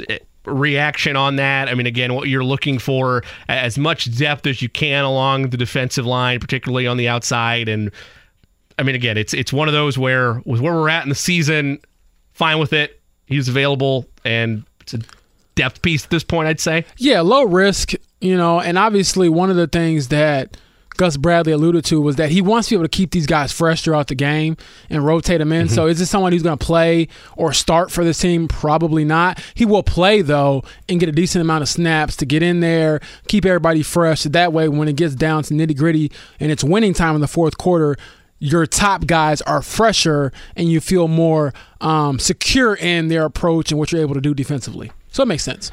The other signing again was Melvin Gordon, the Baltimore Ravens, and it brings us back to what's going to happen with running backs once they either are waived outright by their team or once they finally reach free agency at a point where they still have, at least in their mind, years and mileage left to give to an NFL offense. Dalvin Cook's the biggest name where it's like he had a very strong campaign a year ago, and you would think he's the type of candidate where a team that feels like they're in contention for not just a playoff spot, but could potentially make a run at the Super Bowl would be interested in acquiring him. The one side of the coin is, well, maybe teams look at him and his own evaluation or his agent's evaluation is too rich right now.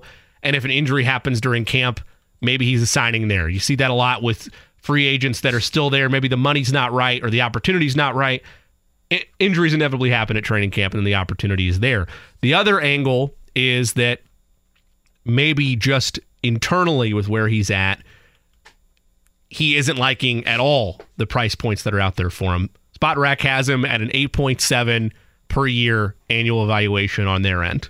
As for a running back, again, that's 27 years old, that when healthy is viewed as a top back in this league.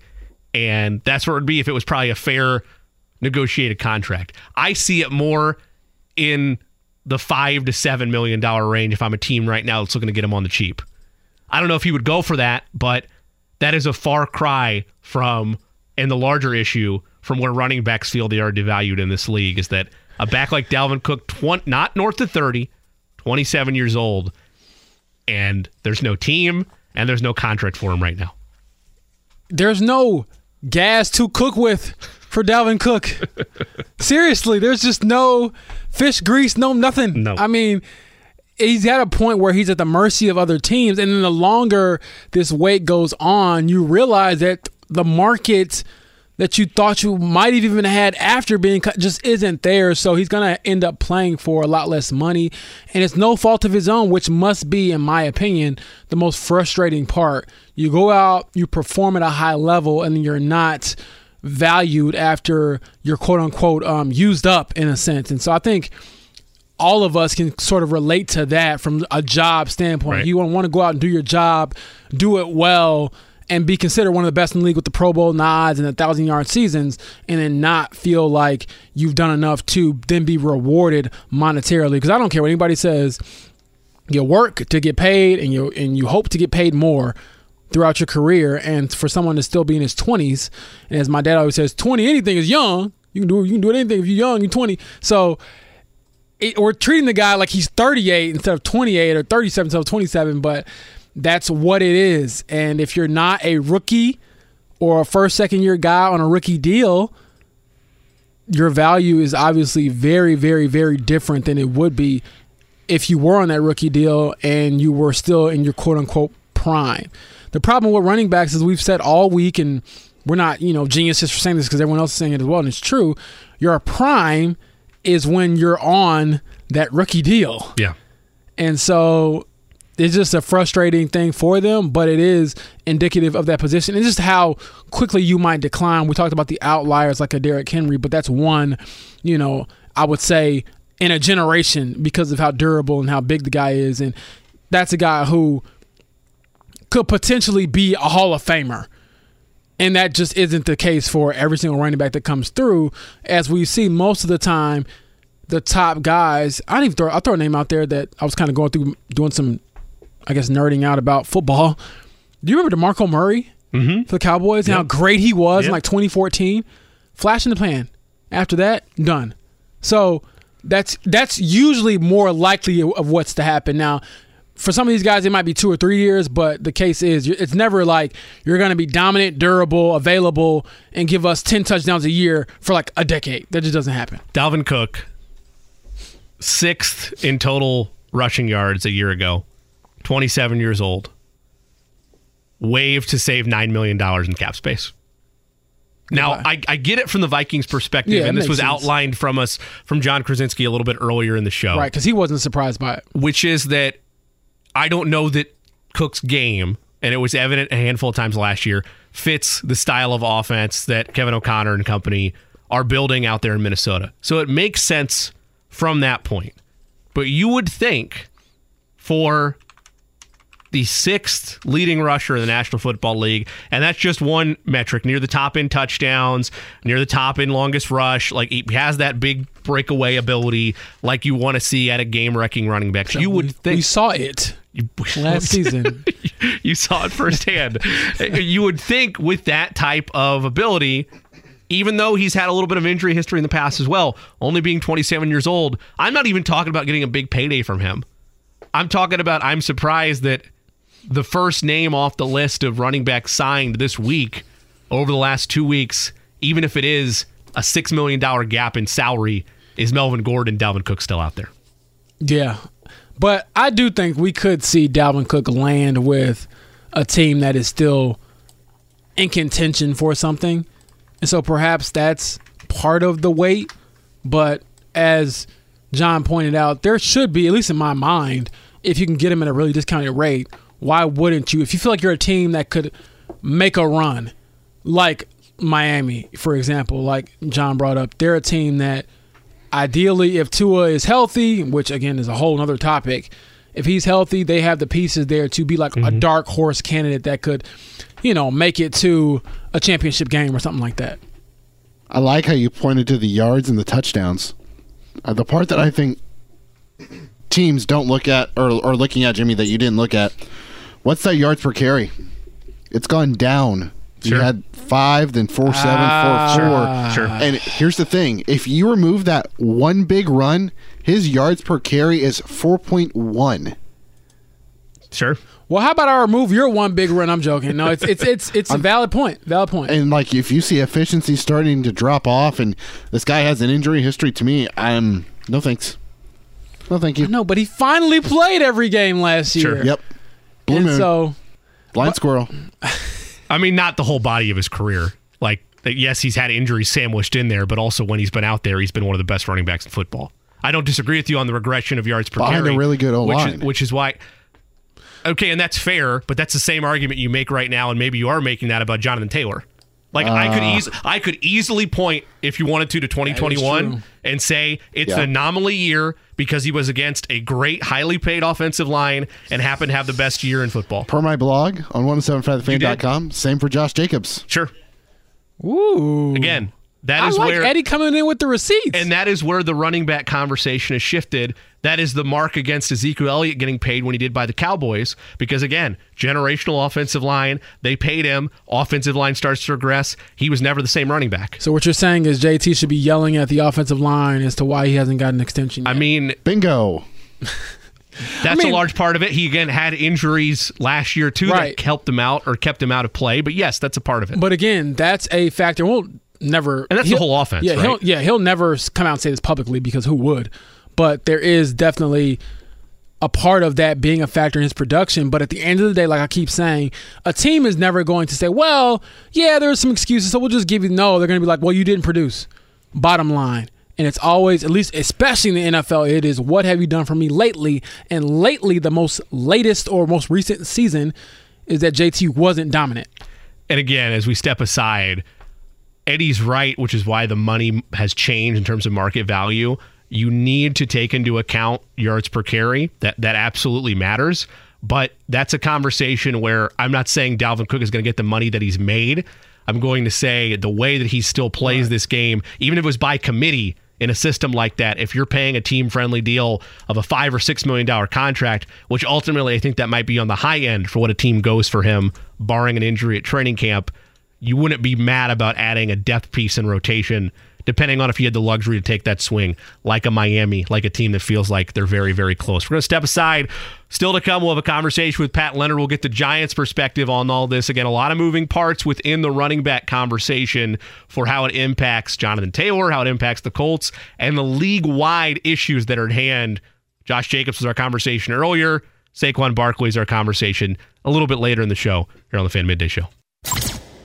Still to come, a conversation with Pat Leonard, covers the Giants and all things New York sports for the New York Daily News as the running back drama continues around the National Football League.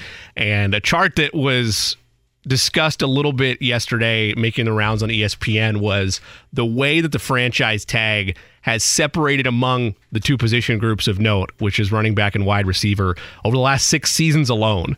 It was only like a three or four million dollar range between where things were in 2017 to the gap that's near now of nearly $10 million. And a large part of that has to do with as the cap increases, we talk about all the time with the NBA and how all the money's relative. As the cap continues to increase in these sports, so too are the size of these contracts, the year over year evaluation, and in some cases, the guaranteed money.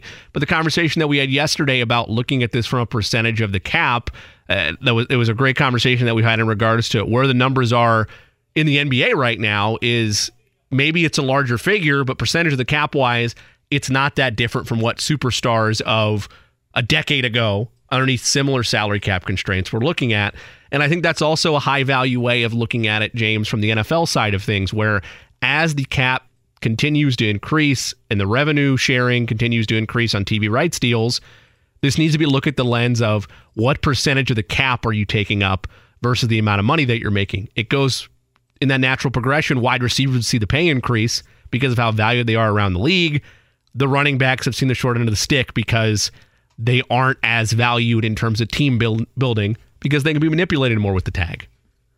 Yeah, yeah, I completely agree. I think that I forgot to turn the mic on. Sorry about that. It's all right. But um, I agree when it comes to looking at the value of the running back, and even just now, I'm looking at Pro Football Reference comparing JT to Josh Jacobs, and a lot of their stuff is very comparable when it comes to um, receptions, rush yards, rush attempts, the amount of uh, yards they have on receptions, and things like that. So, all that to say, you can kind of see why JT sees the writing on the wall and feels like it's this inevitable thing that he can't change. Like he's voicing his opinion now, which again, it isn't a huge, huge deal because he isn't up for an extension just yet as far as, you know, having one year left on his deal. However, there's still just that thing in the back of his mind. It has to be in the back of his mind that no matter what I do this season, they're going to, as Saquon said, they're going to, you know, screw me over, so to speak.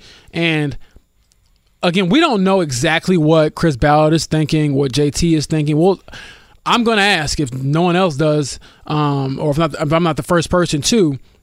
We're going to ask Tuesday when we talk to Chris Ballard at training camp about the JT situation, about running backs, about Michael Pittman Jr. We'll see what he says. He's not going to say anything of value, I don't think, because good GMs kind of hold your cards. We're working chest, through that. But we're working through that. What do you think? We're working through that. I mean, that'll be it for the most part. That'll be his response, and that'll be, you know, uh, they're great players. We like having them here, yada yada yada. But yeah, we love JT. Yeah, we got to ask though because yep. I'm sure the Raiders love Josh Jacobs and the Giants love Saquon Barkley, but we don't love you enough to give you what you want. We love you enough to give you what we want, mm-hmm. and so yeah. there's uh, some tough love, I would say, being involved in a lot of these contract negotiations. great player. Is there a scenario? I can't do a Chris Ballard voice. I'm sorry. Uh, I mean, I can't either. I'm just he's throwing out the lines. Yep, He's getting get, get the dialogue out there. There's not a scenario in my mind anyway, because of the amount of stress and the amount of questions that'll continue to be amplified, not just in Jonathan Taylor's case, but also with Michael Pittman Jr. and with Grover Stewart all year long, that there's not some extension that gets done before the season. Or you're in that same camp, correct?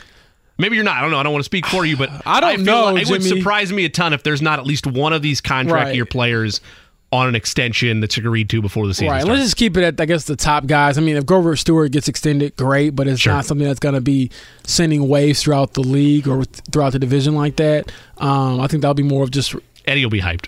Yeah, I what mean- about door number three here that we haven't talked about yet?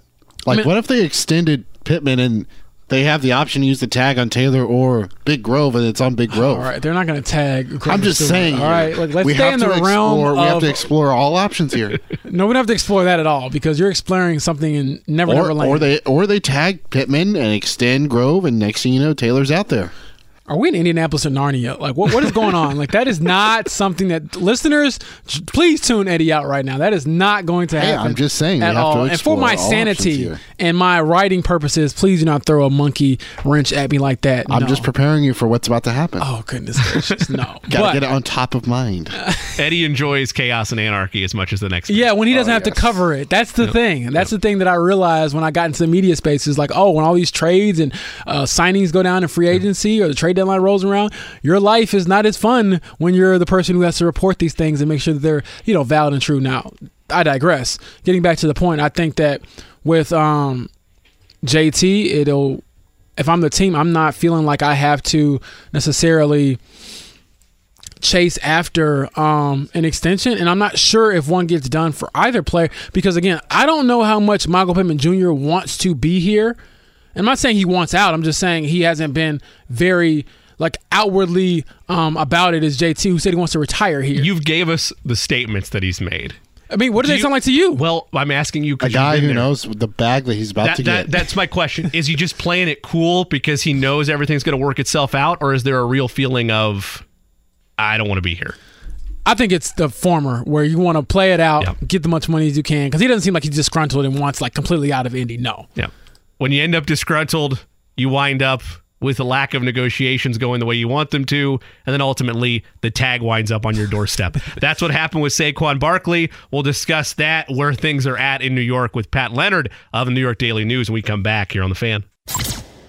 this is such a jam. It is. In any way.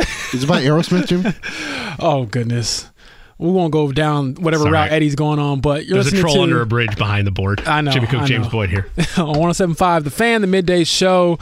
We've been talking about contracts and running backs and franchise tags all week, all day. It won't change because obviously we're on Jonathan Taylor watch for the next year or so unless an extension gets done. But one guy who would know a lot about this whole narrative and landscape is Oh, we actually lost Pat Leonard from He New York. Daily News. He disappeared but for a second. We will get him, I promise you. Before we, I guess we get him on the phone. We talked about Saquon's comments and how they might have hurt him, but I'm not sure if they did, Jimmy, because did he have any leverage to begin with? It, Yeah. Is it? I don't think it rubs his teammates the wrong way. I don't think it rubs anybody in upper management the wrong way. It probably doesn't help, but I don't think it hurts as much. People are saying like, "Oh my gosh, he doesn't gonna get money now." He wasn't gonna get it before. Yeah. And I mean, So- he, he made those comments as well before the contract negotiations failed. It was still a couple days beforehand. All right, so we do have Pat now. I'll blame Eddie for that. Pat, how you doing? I'm doing great, guys. Thanks for having me on. When in doubt, blame the producer. Uh, always, you know, I'm like, I'm not. That- that's I'm what he's there for. I mean, Look, I reached out to Pat. I just, I, you know, I shoot it a text or, or message in the DMs. I did my job, but Pat Leonard covers the Giants for the New York Daily News, and obviously is an NFL columnist as well. So, Pat, when it comes to this whole, I don't even want to call it a saga. It's just a situation that I feel like is very clear to understand. But um, where does Saquon stand on all of this, and do you expect to see him at all before the season starts? Yeah, James, I, I don't expect to see him before the season starts. Uh, I'm questioning whether he'll actually hold out, but we'll get there. But where he stands is, you know, he feels like he's worth even more than what he was asking for. Now, you and I and others can debate of whether he is as good of a full package back as a guy like Christian McCaffrey or Alvin Kamara. And where does he fall when you talk about Nick Chubb, Aaron Jones, Derrick Henry, and these other high paid backs? But Saquon believes he's the full pack- package and also understands that if he doesn't maximize his value now, on this second contract, that he's certainly not going to do it on his third. And so, you know, being 26 years old already and feeling like he did a lot for the Giants as a player on the field, as a representative of their organization, as a teammate, as a guy who's played through injury. At the end, he felt disrespected by offers that, frankly, in my opinion, were not probably like most people. I think on the outside probably think this was like Saquon getting lowballed and him saying no. I don't think it was technically a complete lowball from the Giants, but it certainly wasn't at the level that he felt was, you know, reflective of his value. Yeah, it's funny you bring that up because I think I'm worth hundred million dollars. So um, I'm severely underpaid and you know underrated. But um, jokes aside, Pat, how much do you think the guaranteed money is a factor in these negotiations? Because sometimes we look at just the overall number and it's like, oh, well, they offered him this. Why wouldn't he accept it? But how much? And I know you probably don't know the exact details, but just being a football in the league, I would imagine that that is a big sticking point, no matter if it's Saquon, uh, Josh Jacobs, Dalvin Cook, whoever the case may be, just that guaranteed money to make sure that you're secured, just in case, as we've seen, you get cut like a like a Dalvin Cook. No doubt. And okay, so here's what I know. So the Giants at the end, before this deadline, they got into the area of 12 to 12 and a half million on average a year and in the neighborhood of somewhere like 22 to 25 million guaranteed, right? But it's not fair to assume that that means that's fully guaranteed money Bingo. either because because let's say 9 million or no, let's say 6 million of the 25 was in per game roster bonuses. So that's the Giants hedging on a commitment to a running back because he has an injury history. He could mm-hmm. get injured again very easily. So, from Saquon's perspective, if he says, "Okay, I heard a report that I got offered twelve and a half a year and twenty five million guaranteed, but only nineteen of it was really fully guaranteed because of this and that," that's how he gets to a point back in June where he felt like all the reports. It, he didn't like it because it made it look like he was accepting a contract that in and of itself, it was not fully reflective of the numbers that now everybody was parroting. And so that's what it's all about. But it's still about the average annual value, too. Because, like, for example, now no one knows what the drop dead number was. I thought if the Giants got to 13 million average annual annual value, that was going to get it done. I don't think their final offer got there. It was that in the spring. But you have to remember that as much as the guarantees matter, if he wasn't above twelve and a half million on average a year. He's not above Derrick Henry, who signed years ago, and therefore he's not the third highest paid back by average annual value. He's fourth or fifth or sixth. And so there's a little bit of, you know, ego, but also market value from the running back's perspective that gets taken into account there too. Pat Leonard with us, NFL columnist, Giants beat writer for the New York Daily News. Pat, even though the comments were slightly taken out of context with some outlets on the Money Matters podcast, Saquon Barkley was laying out potential options that he would have from a leverage standpoint. And, and I understand his frustration and all of this, but from the team's standpoint, after Le'Veon Bell swing and miss to try to do this five years ago of fighting a tag when the ultimate outcome was you didn't get any of that money. Do the Giants just put their feet up and understand, look, we couldn't come to a deal, but he's going to play week one. Otherwise, the financial penalties are going to rack up. And while it impacts us maybe from on field production, it doesn't impact us from the cap. Right. So, as you just accurately said, even though everyone is interpreting that snippet from Barkley as I'm going to hold out and go nuclear, that was very much more sounding like I know this is my option, but I don't want to do it. Right. It was more like what Yeah. he's saying. And I think the Giants looked at that as look at all the leverage we have, and we also know Saquon knows we have this leverage because he he wants to win more than anything. He wants to be a good teammate. He doesn't want to do it. Um, you know, so I think I think from the standpoint of how are the Giants going to react here when he doesn't show up to training camp, I think from a business perspective, they're completely comfortable with where this is, and they expect him to still report when all is said and done. That said, the one thing that I would question whether they can handle, even though people might not think this is a real thing, it very much is, is the public relations nightmare of not taking care of one of your best players, of not having him there, of having the distraction of being asked every day where he is, how are you going to compensate for his absence? If teammates are upset, how does it disrupt the locker room?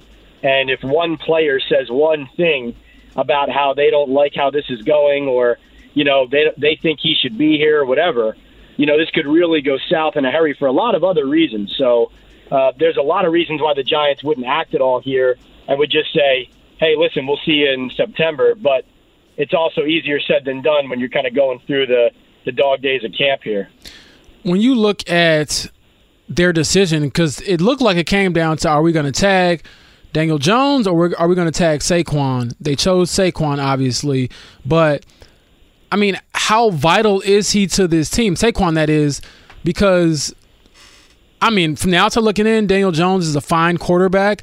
I don't know if he's a franchise quarterback. They paid him like one, but someone who can take you to the promised land.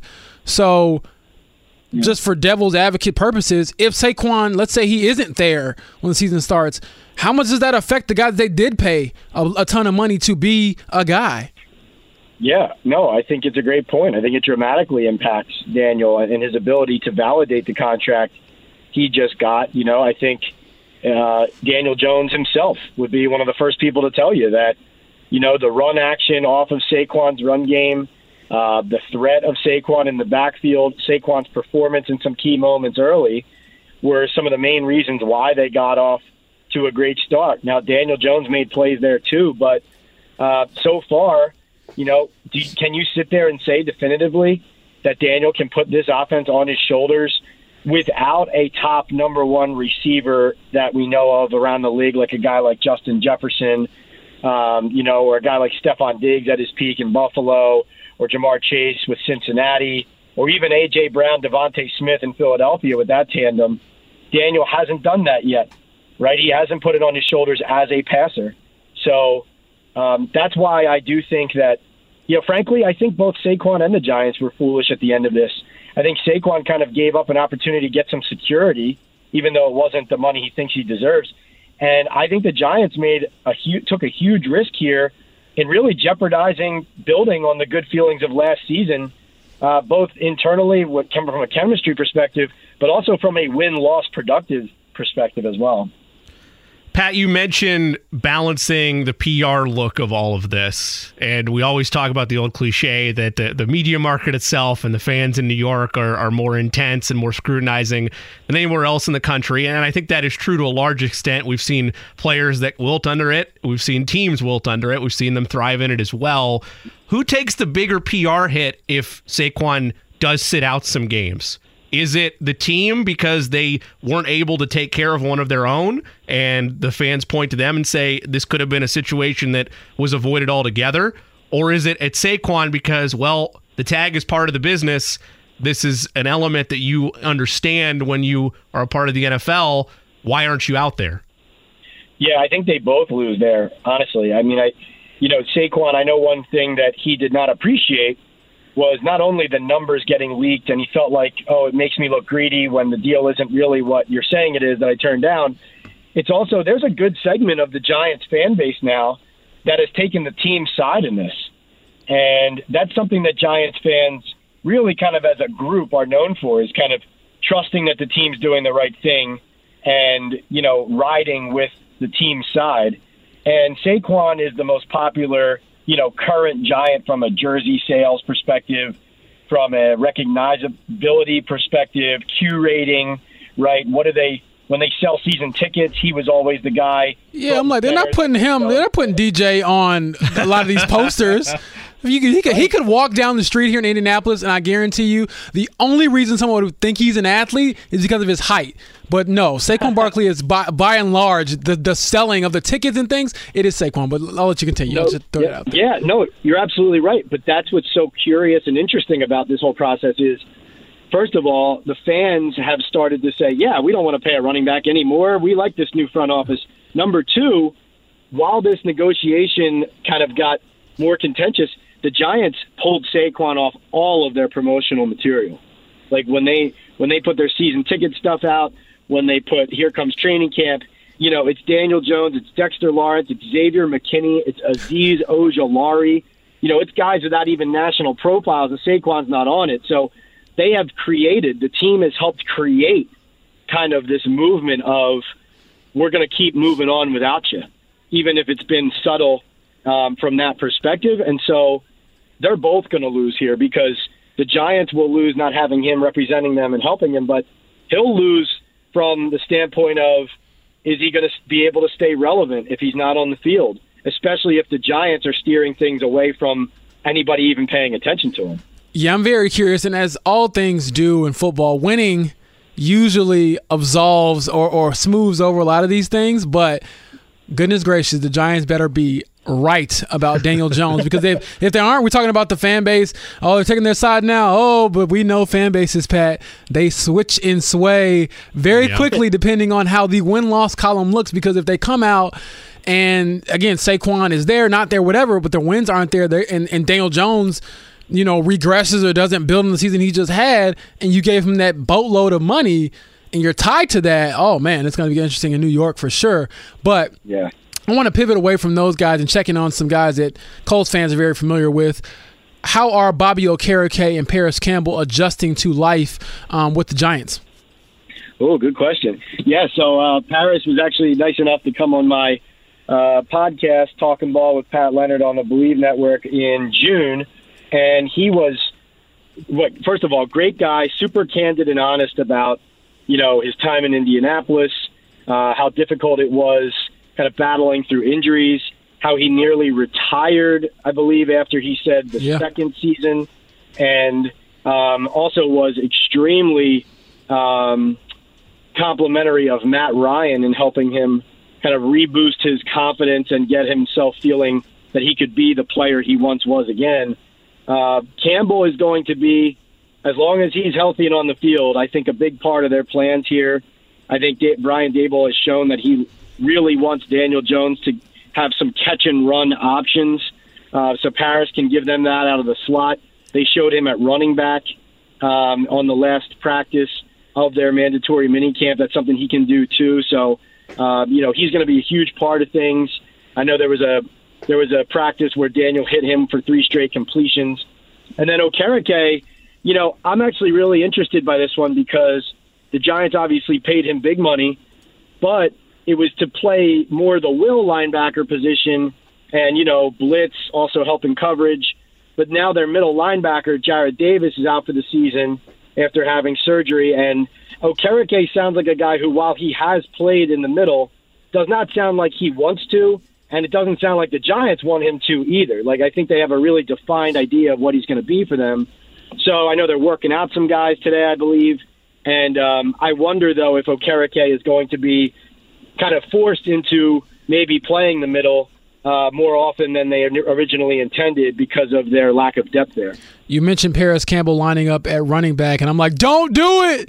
Don't do it. but I mean, obviously the versatility helps him. But I was just thinking to myself, like, oh Lord, I know he's probably thinking, hey, just let's not make this a big thing because even with like a guy like Deebo Samuel out in uh, San Francisco, he I believe more rushing touchdowns and receiving touchdowns last year. But I'm sure he would not want to be labeled a running back because of what's going on with them. But always good to check in with those guys, and I'm glad to hear about Parris. He is one of those guys where, um, Pat, he's you know, you don't root for players and teams, but like as a human being, he's pretty easy to root for. Bobby's a great guy as well. But Parris in particular, stand up guy, win, lose, or draw, I'm sure he'll be easy to talk to in the locker room because I'll, I'll admit, after last season, what we dealt with here in Indianapolis and all the changes, there were a lot of mics in his face after every single game. And to his credit, he never like, you know, ducked away in the shower, never took too long. Like he stood there and answered questions that probably he shouldn't have been answering. So hopefully he'll get, you know, uh, some stability up there in New York. And I knew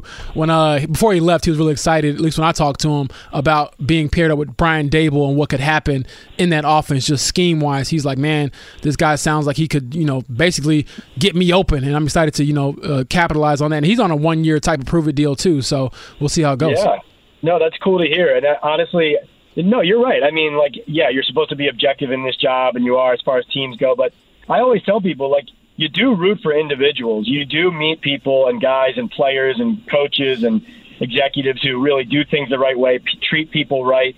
And um, I've only met him a few times so far, but I can already see he's that kind of guy.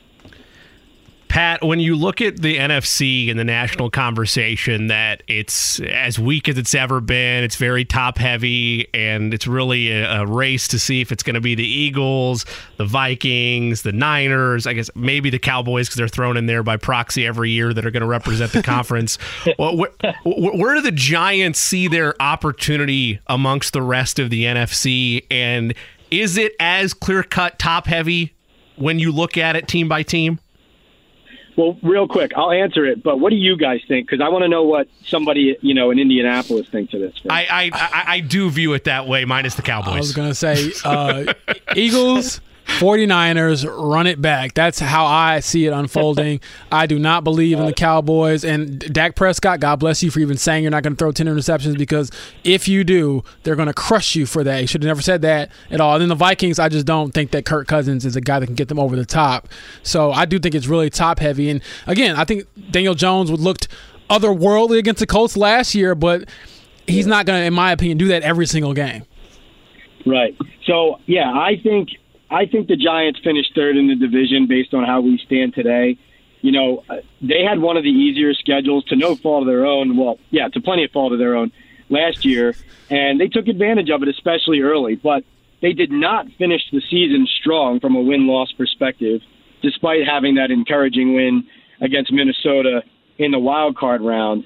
And their schedule coming out of the gate, gentlemen Dallas Cowboys, Cardinals, Niners, Seahawks, Dolphins, Bills right? Like they're they're in a position where their roster overachieved last year, and now they're coming in still having a lot of holes to fill. And in order to build on any of the positive vibes they built last season, they're going to need to beat several of the better teams in the entire league right out of the gate this season. Plus, you have the Barkley thing hanging over their heads. I do think, listen, I think the Eagles lost a lot losing Hargrave. I do think that is one of the biggest deals this offseason, him leaving um, and going to the Niners. Um, my pick at the moment would be the Niners. I still don't believe they're going to go with the same quarterback dynamic they have right now, but I guess I guess they are. But um, I think the Giants believe that they are contenders, especially if guys like Kayvon Thibodeaux, Evan Neal from last year's draft class, both top ten picks, if they take another step, and Deonte Banks, their first round pick, a corner out of Maryland, if he can right away kind of hold his own on a defense in the secondary, has a lot of question marks. But I just think the division's too strong, and um, you know, frankly, their offense is going to have to get into that upper echelon of, you know, the 27 to 30 point a, a game club that all of really the the best teams and the real contenders can score and can do. And you know, with their current makeup and their inability usually to stay healthy, it's just everything would have to go right for them to get where they think they should go. So over under eight and a half. Under. okay. All right. I got. I have them at a six or seven right now. Okay.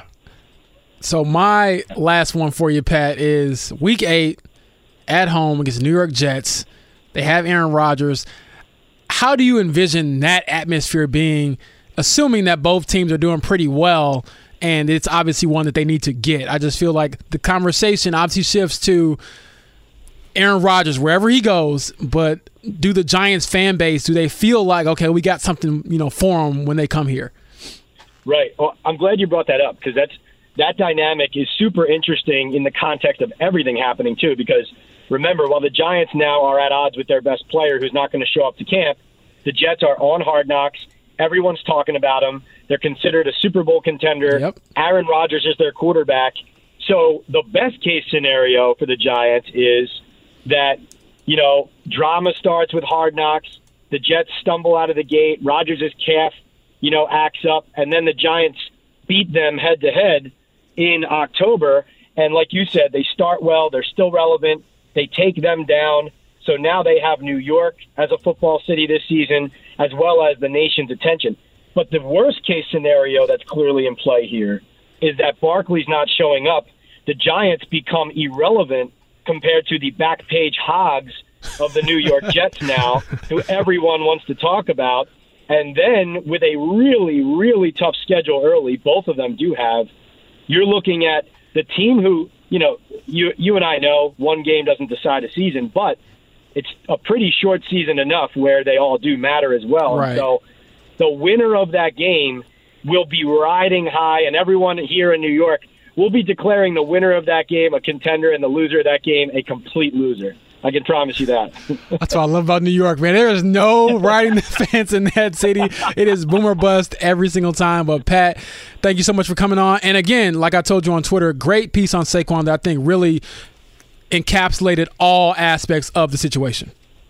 Thank you. Yeah, no, context matters, right? So just trying to do our part. Thanks for having me on, guys. Thanks, Pat. All right, that was Pat Leonard. Covers the Giants and is an NFL columnist for New York Daily News. Like I said, I encourage everyone listening to go read his piece on Saquon Barkley. I think if you're trying to kind of gauge what it could look like for Jonathan Taylor, it's a great sort of primer. But I find it hilarious when it comes to the New York Jets and Giants talk because it won't happen like this with Indianapolis, but can you imagine when they go to Carolina what the narrative is going to be no matter who wins that game for Yep. the Colts? I mean, it, it won't matter in the grand scheme of things. Before that week, Twitter is going to be amazing, and I will be there scrolling through all of it. You'll be there and your mentions will be active. Oh well, yeah, I'm gonna be instigating. You know me. I'm gonna be. Oh, look at that throw by Bryce Young. Oh, that should should they have traded up for him? No, I'm joking. Here come my eyes out of the water like a hippo. I mean, exactly. That's it. I cannot wait. That sort of stuff outside of obviously the outcome of the game, it fires me up because it's what fandom is, right? You get to talk trash, and for and depending on how the season goes, that week could be one where again, like Pat alluded to, maybe your season overall doesn't go great. And maybe the Colts don't have a bunch of wins, but if they beat the Carolina Panthers, I'm sure the fan base will be ecstatic about that. Eddie, you have 15 weeks and two days to come up with unique, authentic burner accounts to attack James Boyd when the Colts play the Panthers. So I'm just mapping that out for you there. All right, we'll have uh, James Boyd's bucket hat. Um, let's see what else we got here. I like the to bucket work on hat. I like the bucket hat one. Yep. That's pretty funny. Yep. That's maybe a great time of year where the bucket hat's like, James, you left me behind. I see you only needed me for for the hot summer in Westfield. That's it. Now I- it's November. look, you don't need See, me I have to stealthily take a picture of the bucket you gotta hat figure out a way. at Colts camp. or or you could have you could have some moles out there at, at camp that, that Oh, do the my bidding for you. Take a nice picture we of the bucket hat, see. send We it to you. We shall see. As I've been telling you, I've been watching Game of Thrones, so it sounds like you're gonna have your little spies all around like We, we have birds something. everywhere. Yeah, we're Oh, ready to oh my go. Ready goodness. to go. It's like Men in Black over here. Exactly. Yep. I want to take a quick break. When we come back, we've been waiting for it all day. We're going to get James Boyd's outlook for training camp, where he is most focused on the position battles that intrigue him, opportunities to step up and more. Plus, we have bets to get to as we close out your weekend or close out your weekend of the weekend with plenty on the table. Women's World Cup action. We got MLB. Nice little tease. We there. got more that. for you within our plays of the day. That's a little bit later. Colts camp need to know with James Boyd. I'm Jimmy Cook. Eddie Garrison with us as well. when We come back on the Fan Midday Show. Well, there's certain aspects where you'd like to have some news come across the timeline in real time. Unfortunately, stars didn't line up that way. We had Pat Leonard on in the New York Daily News just a few moments ago. Podcast will be up a little bit later this afternoon, wherever you get your podcast. Search the Fan Midday Show. But veteran wide receiver Cole Beasley signs with the Giants. That just a few minutes ago from Mike Garafolo. Brian Daboll reunited with Cole Beasley there So he's during his time as an running OC. that's the answer. Yeah, that's how they figured out they're just going to line up Cole Beasley as the as the back and, and figure it out from there. So again, another veteran move, another veteran piece. I didn't want to get into this as much with Pat, but it, Daniel Jones isn't it for me in terms of what they paid him for. But you're forced to retain a quarterback that is stable, and and Jones is at least that for where that franchise is. We know it's monopoly money with quarterbacks, and again, another weapon added in there, or at least a depth piece added in for the Giants as Beasley Wasn't he gonna retire? 12. I, I'd heard that was the report right at the end of last year after he finished out with the Bills. that Maybe that was it. Wait, he retired. Didn't he retire? Um, I thought he retired because he signed with Tampa. Then he retired, came out of retirement, and played with Buffalo. All I know is that he put a rap song out there, and it's actually a real thing. No way. It's a real thing. Oh Cole my Beasley gosh. rap song. I gotta find it. Hold on. I, okay, we'll let, let Eddie go to work on that. And Shay, uh, I'm upset with you that now we might have to listen to Cole Beasley drop some bars in the loosest of terms. That one's on you, Frank. Wait, you need to. are we- you need- are we doing that the freestyle? hands. Oh no, there's a music video too. Hold on. Can here. we can we just spare ourselves and get it on the rejoiner to close the show? Can we can we can we not? Well, I really- need to listen to it to make sure there's no inappropriate words That's said. good. There That's you go. good. Good Um, point. I because I, really want to get James' outlook since we, we we've had him here throughout the summer, and who knows, we might have him here again during the actual ongoings post camp, but we won't have James Boyd with us because he'll be hard at work with the bucket hat, armed and ready to go. And we know the the obvious answer. It's Anthony Richardson. It's your mentions being active on why you're not showing enough footage of him. AR, Exactly. AR. Instead of uh, instead of Gardner Minshew, but for you with everything that's gone on, the rookie quarterback battle, the Isaiah Rodgers situation, the inexperienced cornerback room, First time head coach. first time head coach, Yeah. bre- brevy of tight ends that are going to be cut down at some point, and Jonathan Taylor of it all. What stands out to you the most? Where where where is your focus at, and where should fans' focus be at the most on the early goings of camp? Obviously, it's going to be focused on Anthony Richardson. He's going to be the one that draws the most attention, the most oohs, the most ahs, the most scrutiny, and rightfully so. Uh, You can't get drafted that high and be the team's highest draft picks as Andrew Luck and not be under a microscope. So that's part of it. I do think there should be some conversations about tempering expectations because, again, he is so talented and physically gifted and a hard worker, but it's not going to all come together tomorrow. You just hope that, as I've been saying, one of the tomorrows is the right one. And then from there, I think what I'm really looking at is, like you said, some of these position battles. What does it look like when it comes to the cornerback room? Mm-hmm. Darius Rush posted something on his Instagram where he was moving around doing some drills with Jaylon Jones as well, another rookie for the Colts. And I assume, based off the video, that he's healthy from the hamstring injury that kind of kept him out of OTAs and veteran minicamp. And so he should be in there in the mix as far as a potential starter. Same thing with Dallas Flowers. Obviously, Julius Brents, you want to see him back from the wrist surgery. We haven't seen him since he got drafted. What does he look like mm-hmm. when he's out there with his long frame and athletic build and what he could do on the outside? And then obviously, tight end. Drew Ogletree, will he be fully cleared to go after tearing his ACL last August? Is he someone that could push for being that fourth tight end on the roster, assuming that they keep four? You know, is Will Mallory someone where we're going to get a first look at because he had a foot injury that kept him out? So a lot of it to me is just seeing them in action. You know, we've, we've seen the tape, we've broken down the scouting reports, we've heard from all their previous coaches from college to high school. Now it's like put up or shut up. And I think this is the greatest time to do that because this is your first chance as competitors, at least the rookies, that is, to compete on this stage. And there's always something in camp that sort of surprises you because I would argue last year that people didn't expect that Drew Ogletree before the injury was going to be looked like a lock to make the team Yeah. and to potentially play on Sundays. And so that's what I'm looking forward to, as well as the obvious big picture things like JT's contract extension, Michael Pittman Jr.'s contract extension, other things like that. I love when we've seen it now twice. We saw with Al Muhammad, who was rumored to be visiting the Jets today, and then all of a sudden he gets a contract offer decided with the Colts. On the NBA side of things, just as an aside to our conversation on Colts camp, uh, Adrian Wojnarowski announced that Ayo Dosunmu, Illinois man, right there, restricted free agent. Just saw that. there Staying in was Chicago. reports that maybe like he wanted to be out or, or was was wanting to be on the move. Three years, twenty million dollars now to stay in Chicago. Got Agent posturing for the win. Hey, got that bag, man. He's a, I believe he's went to Morgan Park High School, so he's a Chicago through and through. Yep. So I'm sure his family is thrilled that he gets to stay there. And he's another sort of like Andrew Nembhard type, where you don't know what you're getting per se, and he Sure. kind of exceeds expectations. So good for him. But I guess we can uh, move it back to Yeah, what I want to uh, go with Colts tight end room. I just I figured you'd appreciate that. Oh, yeah, Anytime yeah, an you Illinois know. man is is getting his But due, it, you it also gotta- pains me because they never really had the success they were supposed to have Sure. when they had Kofi, when they had Ayo. So we all mourn it's for like, you. Yeah, it's, it, it no, was you tough. don't. Everybody no, you in this don't. room feels very bad for you. Ah, you know what? It's- I'll it's- get my. I'll get my get back at some point. Don't point. speak for me. At some point. Okay, I'm sorry. You felt you felt bad for Illinois. You were you're sad about their shortcomings. No. Oh, see. Okay, then then why was He's okay just rubbing it in. speak D- for d- you. you know what? I'm tired of this. You guys are tag teaming me right now. This is not fun. I did not sign up for to be bullied on this. So the tight end room for me is I like it when you have a set sole leader of that room and less so by committee. And whether it's injuries, whether it's design, whether it's no one seizing that mantle, too often the last couple of years, and now at its apex with seven bodies in that tight end room. Again, that number is going to come down by the time we get to the point of rosters finalization and everything. But it is a question of what does Shane Steichen prefer? Is it a clear cut tight end number one that's leading and having the share of those targets and those snaps?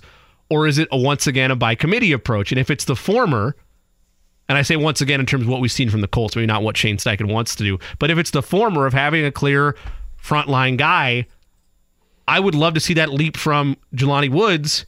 But is it Mo Alie-Cox's to lose in your mind? That, that that to me is the most fascinating dynamic of anything. Is of the two front runners to potentially be starting tight end, including Kylen Granson. I suppose you can throw them throw him in there as well. But I think it's Jelani Woods or Mo Alie-Cox, and I would want to see that leap and want to put that trust in Woods if it was me.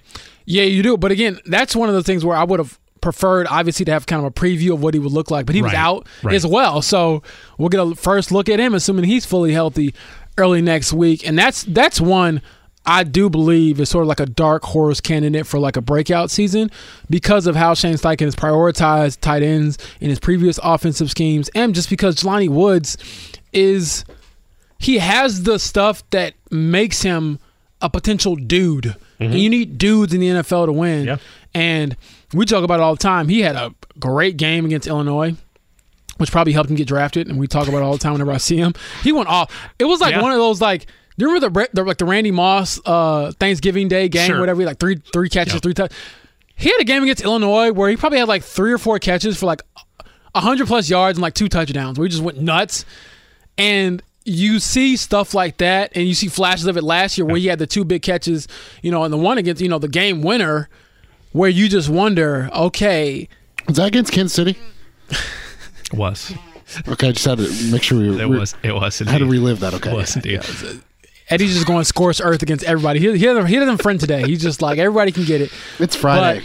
But, you don't have to see me until What did Wednesday. Chris, what did Chris Jones say? true. What did he say? Jimmy's going on What vacation, so I got to get all That's the all I want to in. know. That's all I want to know. we could talk about that off air because i'm like i don't know what he's Do you saying, know? Okay, you don't know. Okay, you don't no, have I the answer know. for me, I right? do not Okay, know. that's- Um, How'd they rule that Travis Kelce catch a catch? Oh Never. my goodness! All right, all right, Okay, all right. Eddie, be quiet. Now, when it comes, to, no, I'm joking. When it comes to uh, this and that game, obviously, as painful as it was for the Chiefs fans who are surprisingly in Indianapolis, Nobody cares. Nobody um, cares. It's fine. That's that sort of performance, though, is why you wonder just big body, big target. Right.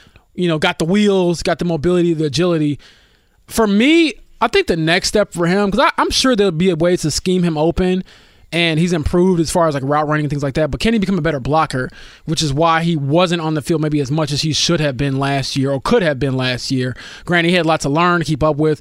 We know that he went through some tragic things with the, the whole Virginia football situation, but.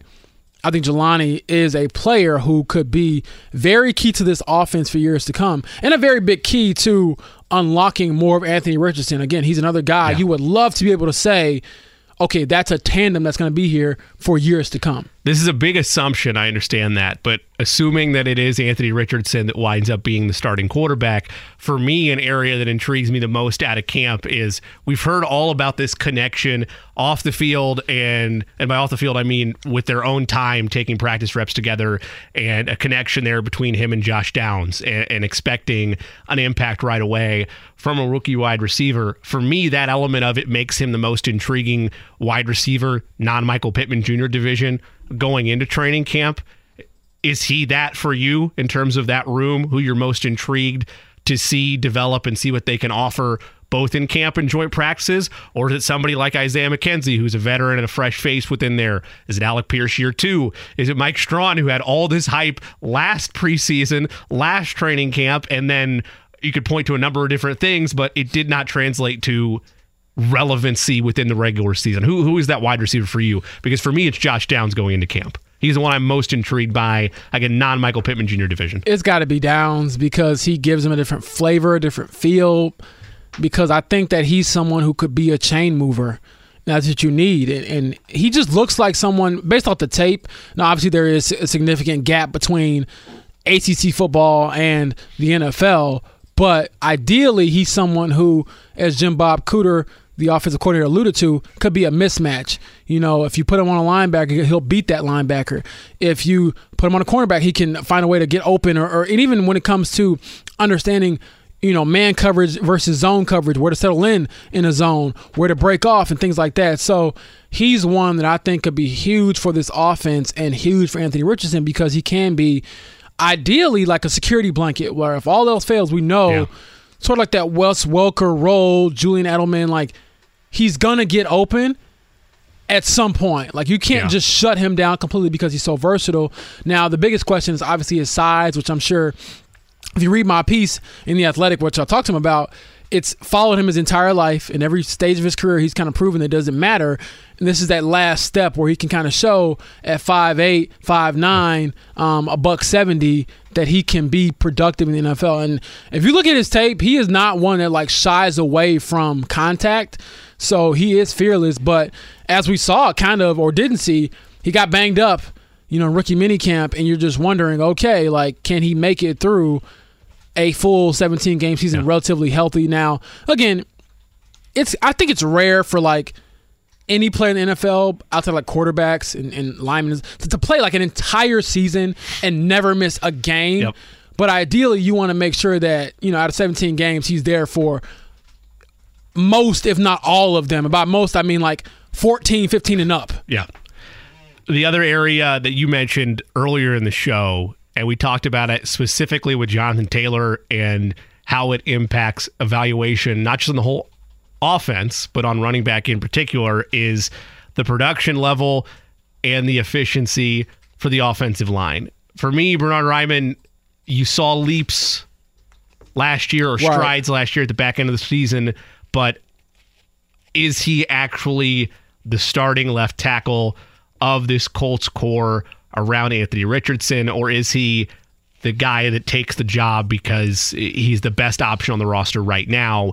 That's half of this question. And the other half is where else are you most I don't want to speak for you and say concerned, but where else is the most emphasis on this offensive line with all the work that Tony Sparano Jr. has cut out for him going into camp? left tackle and right guard. Yeah. It's Bernhard Raimann and Will Fries. And again, Bernhard Raimann showed promise at the end of last season. He works hard, takes accountability, did not shy away from anything when it came to being thrown in the fire last season. And even this year coming into it, he's 15 pounds heavier. He's more prepared. Everyone's saying he looks better, but again, this time of year, no one ever says anybody looks bad. So it is what it is. You take that with a grain of salt. But I think that he's deserving of a chance to start at left tackle. But my concern is where's the competition? Like this is the perfect time to have brought somebody in or prioritize that for training camp because and there will be competition, but I'm just saying true competition like this guy could take my job type of stuff, not oh he's here to push him. No, no, no, no, no. I don't think that Bernhard Raimann is good enough right now, and he could be. Feel free to prove me wrong, but Colts believe he, he can be. they believed last year that a lot of things could be, you know, Sure. I'm not right. saying that's right or wrong. I'm just No, saying I'm clearly with what they did this offseason. No, and I agree. that. But part of it is like, all right, you tried this last year, and if it comes back to bite you this year, I think it's even worse because you've invested in a young quarterback. Yeah. And if that offensive line looks anything like it did last year and you can't protect him, Hello, how can he progress? Yeah. How can he develop? How can you feel Right.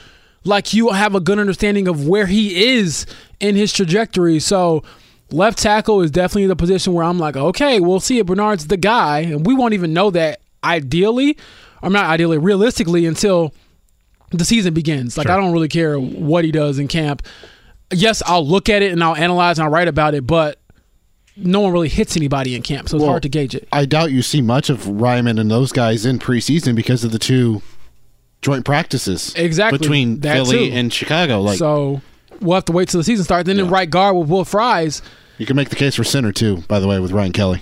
Yeah. True, but I, the reason I don't make the argument for them is like they've invested so much money in him and Quenton Nelson and Bra- Braden Smith, where it's like you're kind of forced, at least for one more season, to expect those guys to bounce back. Like you, you would hope that they can at least get to a level where they're competent enough to be an average to slightly above average offensive line. And then with Will Fries, again, it's the experience factor of him not being just a guy enough yet for me to really believe that he shouldn't be having any competition at that position. Well, if you're Chris Ballard, you better hope that within the trenches up front that those guys you paid big money to have bounce back years this year because if not you're starting to have similar look in the mirror moments if you're the Colts organization moving forward of is this who we want building around Anthony Richardson in terms of this next 4 or 5 year window of what the Colts can be. We got one final segment to close out the week that involves some bets and our final thoughts before Colts camp arrives. Might even get some bets from Eddie as well when we return on the Fan Midday Show. So, podcast audience won't hear this. Eddie, you're the only one that knows the name of the track. This is allegedly Cole Beasley and the Cole track Beasley that- music. Go to it on YouTube. There you go. It's the only song. It came out two years ago. There you go. He gave Eddie his SoundCloud, and now he's now he's he's he's rolling in his. Told you it was true. It was fine. He's an artist on the field and in the booth. It wasn't bad. Wasn't bad. We try to be artists. Real quick though, go. whenever people say it wasn't bad, it wasn't good either. Yeah, I mean, I'm not. It's not going on the You know, playlist. Yep. You, know what you ever saying? ask somebody what'd you think of that movie or that or that story I wrote or that meal I made for you? Oh, wasn't bad. It wasn't good. But you're being nice about it. Exactly. That's that's, that's the kindness that, that you bring to the show. Oh, yeah, look, I'm not trying to be kind. That that song was I thought it was actually a vibe. So you know, like I, Oh, so you are adding to the playlist? oh no, I'm not adding to the oh, playlist. Okay, all but right. for the ten seconds I heard it, I was like, I- okay. I, feel it's like okay. you just cleaned up. It was wasn't bad with it was a vibe, but I'm not putting it on the playlist. I feel like that was just a nicer Which is even tier. just Let's try to be some artists with some bets, shall we? The Jay Cook Plays of the Day. This is me, all right? I'm not a f- athlete. This is my f- way. This is how I win. Today's plays of the day. We're going to take the Houston Astros laying one and a half on the run line against the Oakland Athletics. That was good to us yesterday. We'll hope it's kind to us again. We're also going to take the Cincinnati Reds to one of the money line today against the Arizona Diamondbacks. In that same realm in baseball, give me the Kansas City Royals to win over the New York Yankees today. and also, I would like to go Won over. like 25 I would like about to be 26 tonight. Let me tell you. You go look, go Google the last six starting pitchers that the Yankees have faced. Look at their ERAs before they played them. Look at where they were after, and you have Cy Young candidates left and right. Please God, don't lose to the Royals. Over five and a half total goals tonight. It's a minus 175, but you're laying it on the U.S. women's national team against Vietnam. And that also would say that perhaps maybe Vietnam scores a late goal as well there. But this is being projected as high as six, maybe seven. I'm going to play it safer, go over five and a half. Two and one yesterday puts us seven, five, and one on the week. Eddie, any bets from you today? I'm trying to find. There it is. Hold on. I'm trying to find the Rays uh, Orioles first five on DraftKings. I'm not familiar. Sorry. So nothing from you? Well, We'll come back. yeah, come back. Okay. James, anything from you tonight? I'll just be tuning in to Team USA. They're starting their quest for what would be a record breaking third straight World Yep. Cup title. So excited for that. And I'm not a huge soccer football guy, but I do love the World Cup. And I hopefully one day will either cover it or attend it because it looks like just such a fun spectacle. Gonna get your chance sports. in three years. That's true. It'll be, be stateside. But I, I, I kind of feel like I want to go like somewhere else. I'm like, I've been in the States, but at the I mean, same I'm time. not. I'm not trying to. I agree with you on that. It would Yeah. be nice to be able to see it abroad, but if you're trying to be more financially, you know, Oh, less no, no, no. extreme, See- see, look. stateside, you don't have to travel. You're no, I'm trying to get some, you know, that level where the athletic will, Ah, will- there it is. sponsor my oh, trip. Oh, oh, it's press pass. Press pass. I respect it. Okay. Exactly. All right. So 2030 perhaps. Uh, I'll go under four and a half first five. Uh, in the Orioles Rays game, I also like or, uh, Rays under three and a half, and then going over nine and a half in Giants Nationals. James, I know we only have 30 seconds here, so I'll just say it's been great having you in here all summer, and we do hope to have you back at some point. been so much fun. Post training camp. Yes, sir. Yes, sir. You can find his work at Romeoville Kid. Subscribe to The Athletic for all of his coverage throughout training camp. James Boyd does a fantastic job. So thanks to Jon Krawczynski, Joe Rexrode, and Pat Leonard for taking us through the afternoon today, as well as a special thank you to Eddie Garrison for guiding us through the week. Glad to have him back as well. I'll be off next week. We'll have Brian No ready to get you set for all things Colts training camp, and it has finally arrived. We finally make it. The ride with JMV is next. Keep it right here.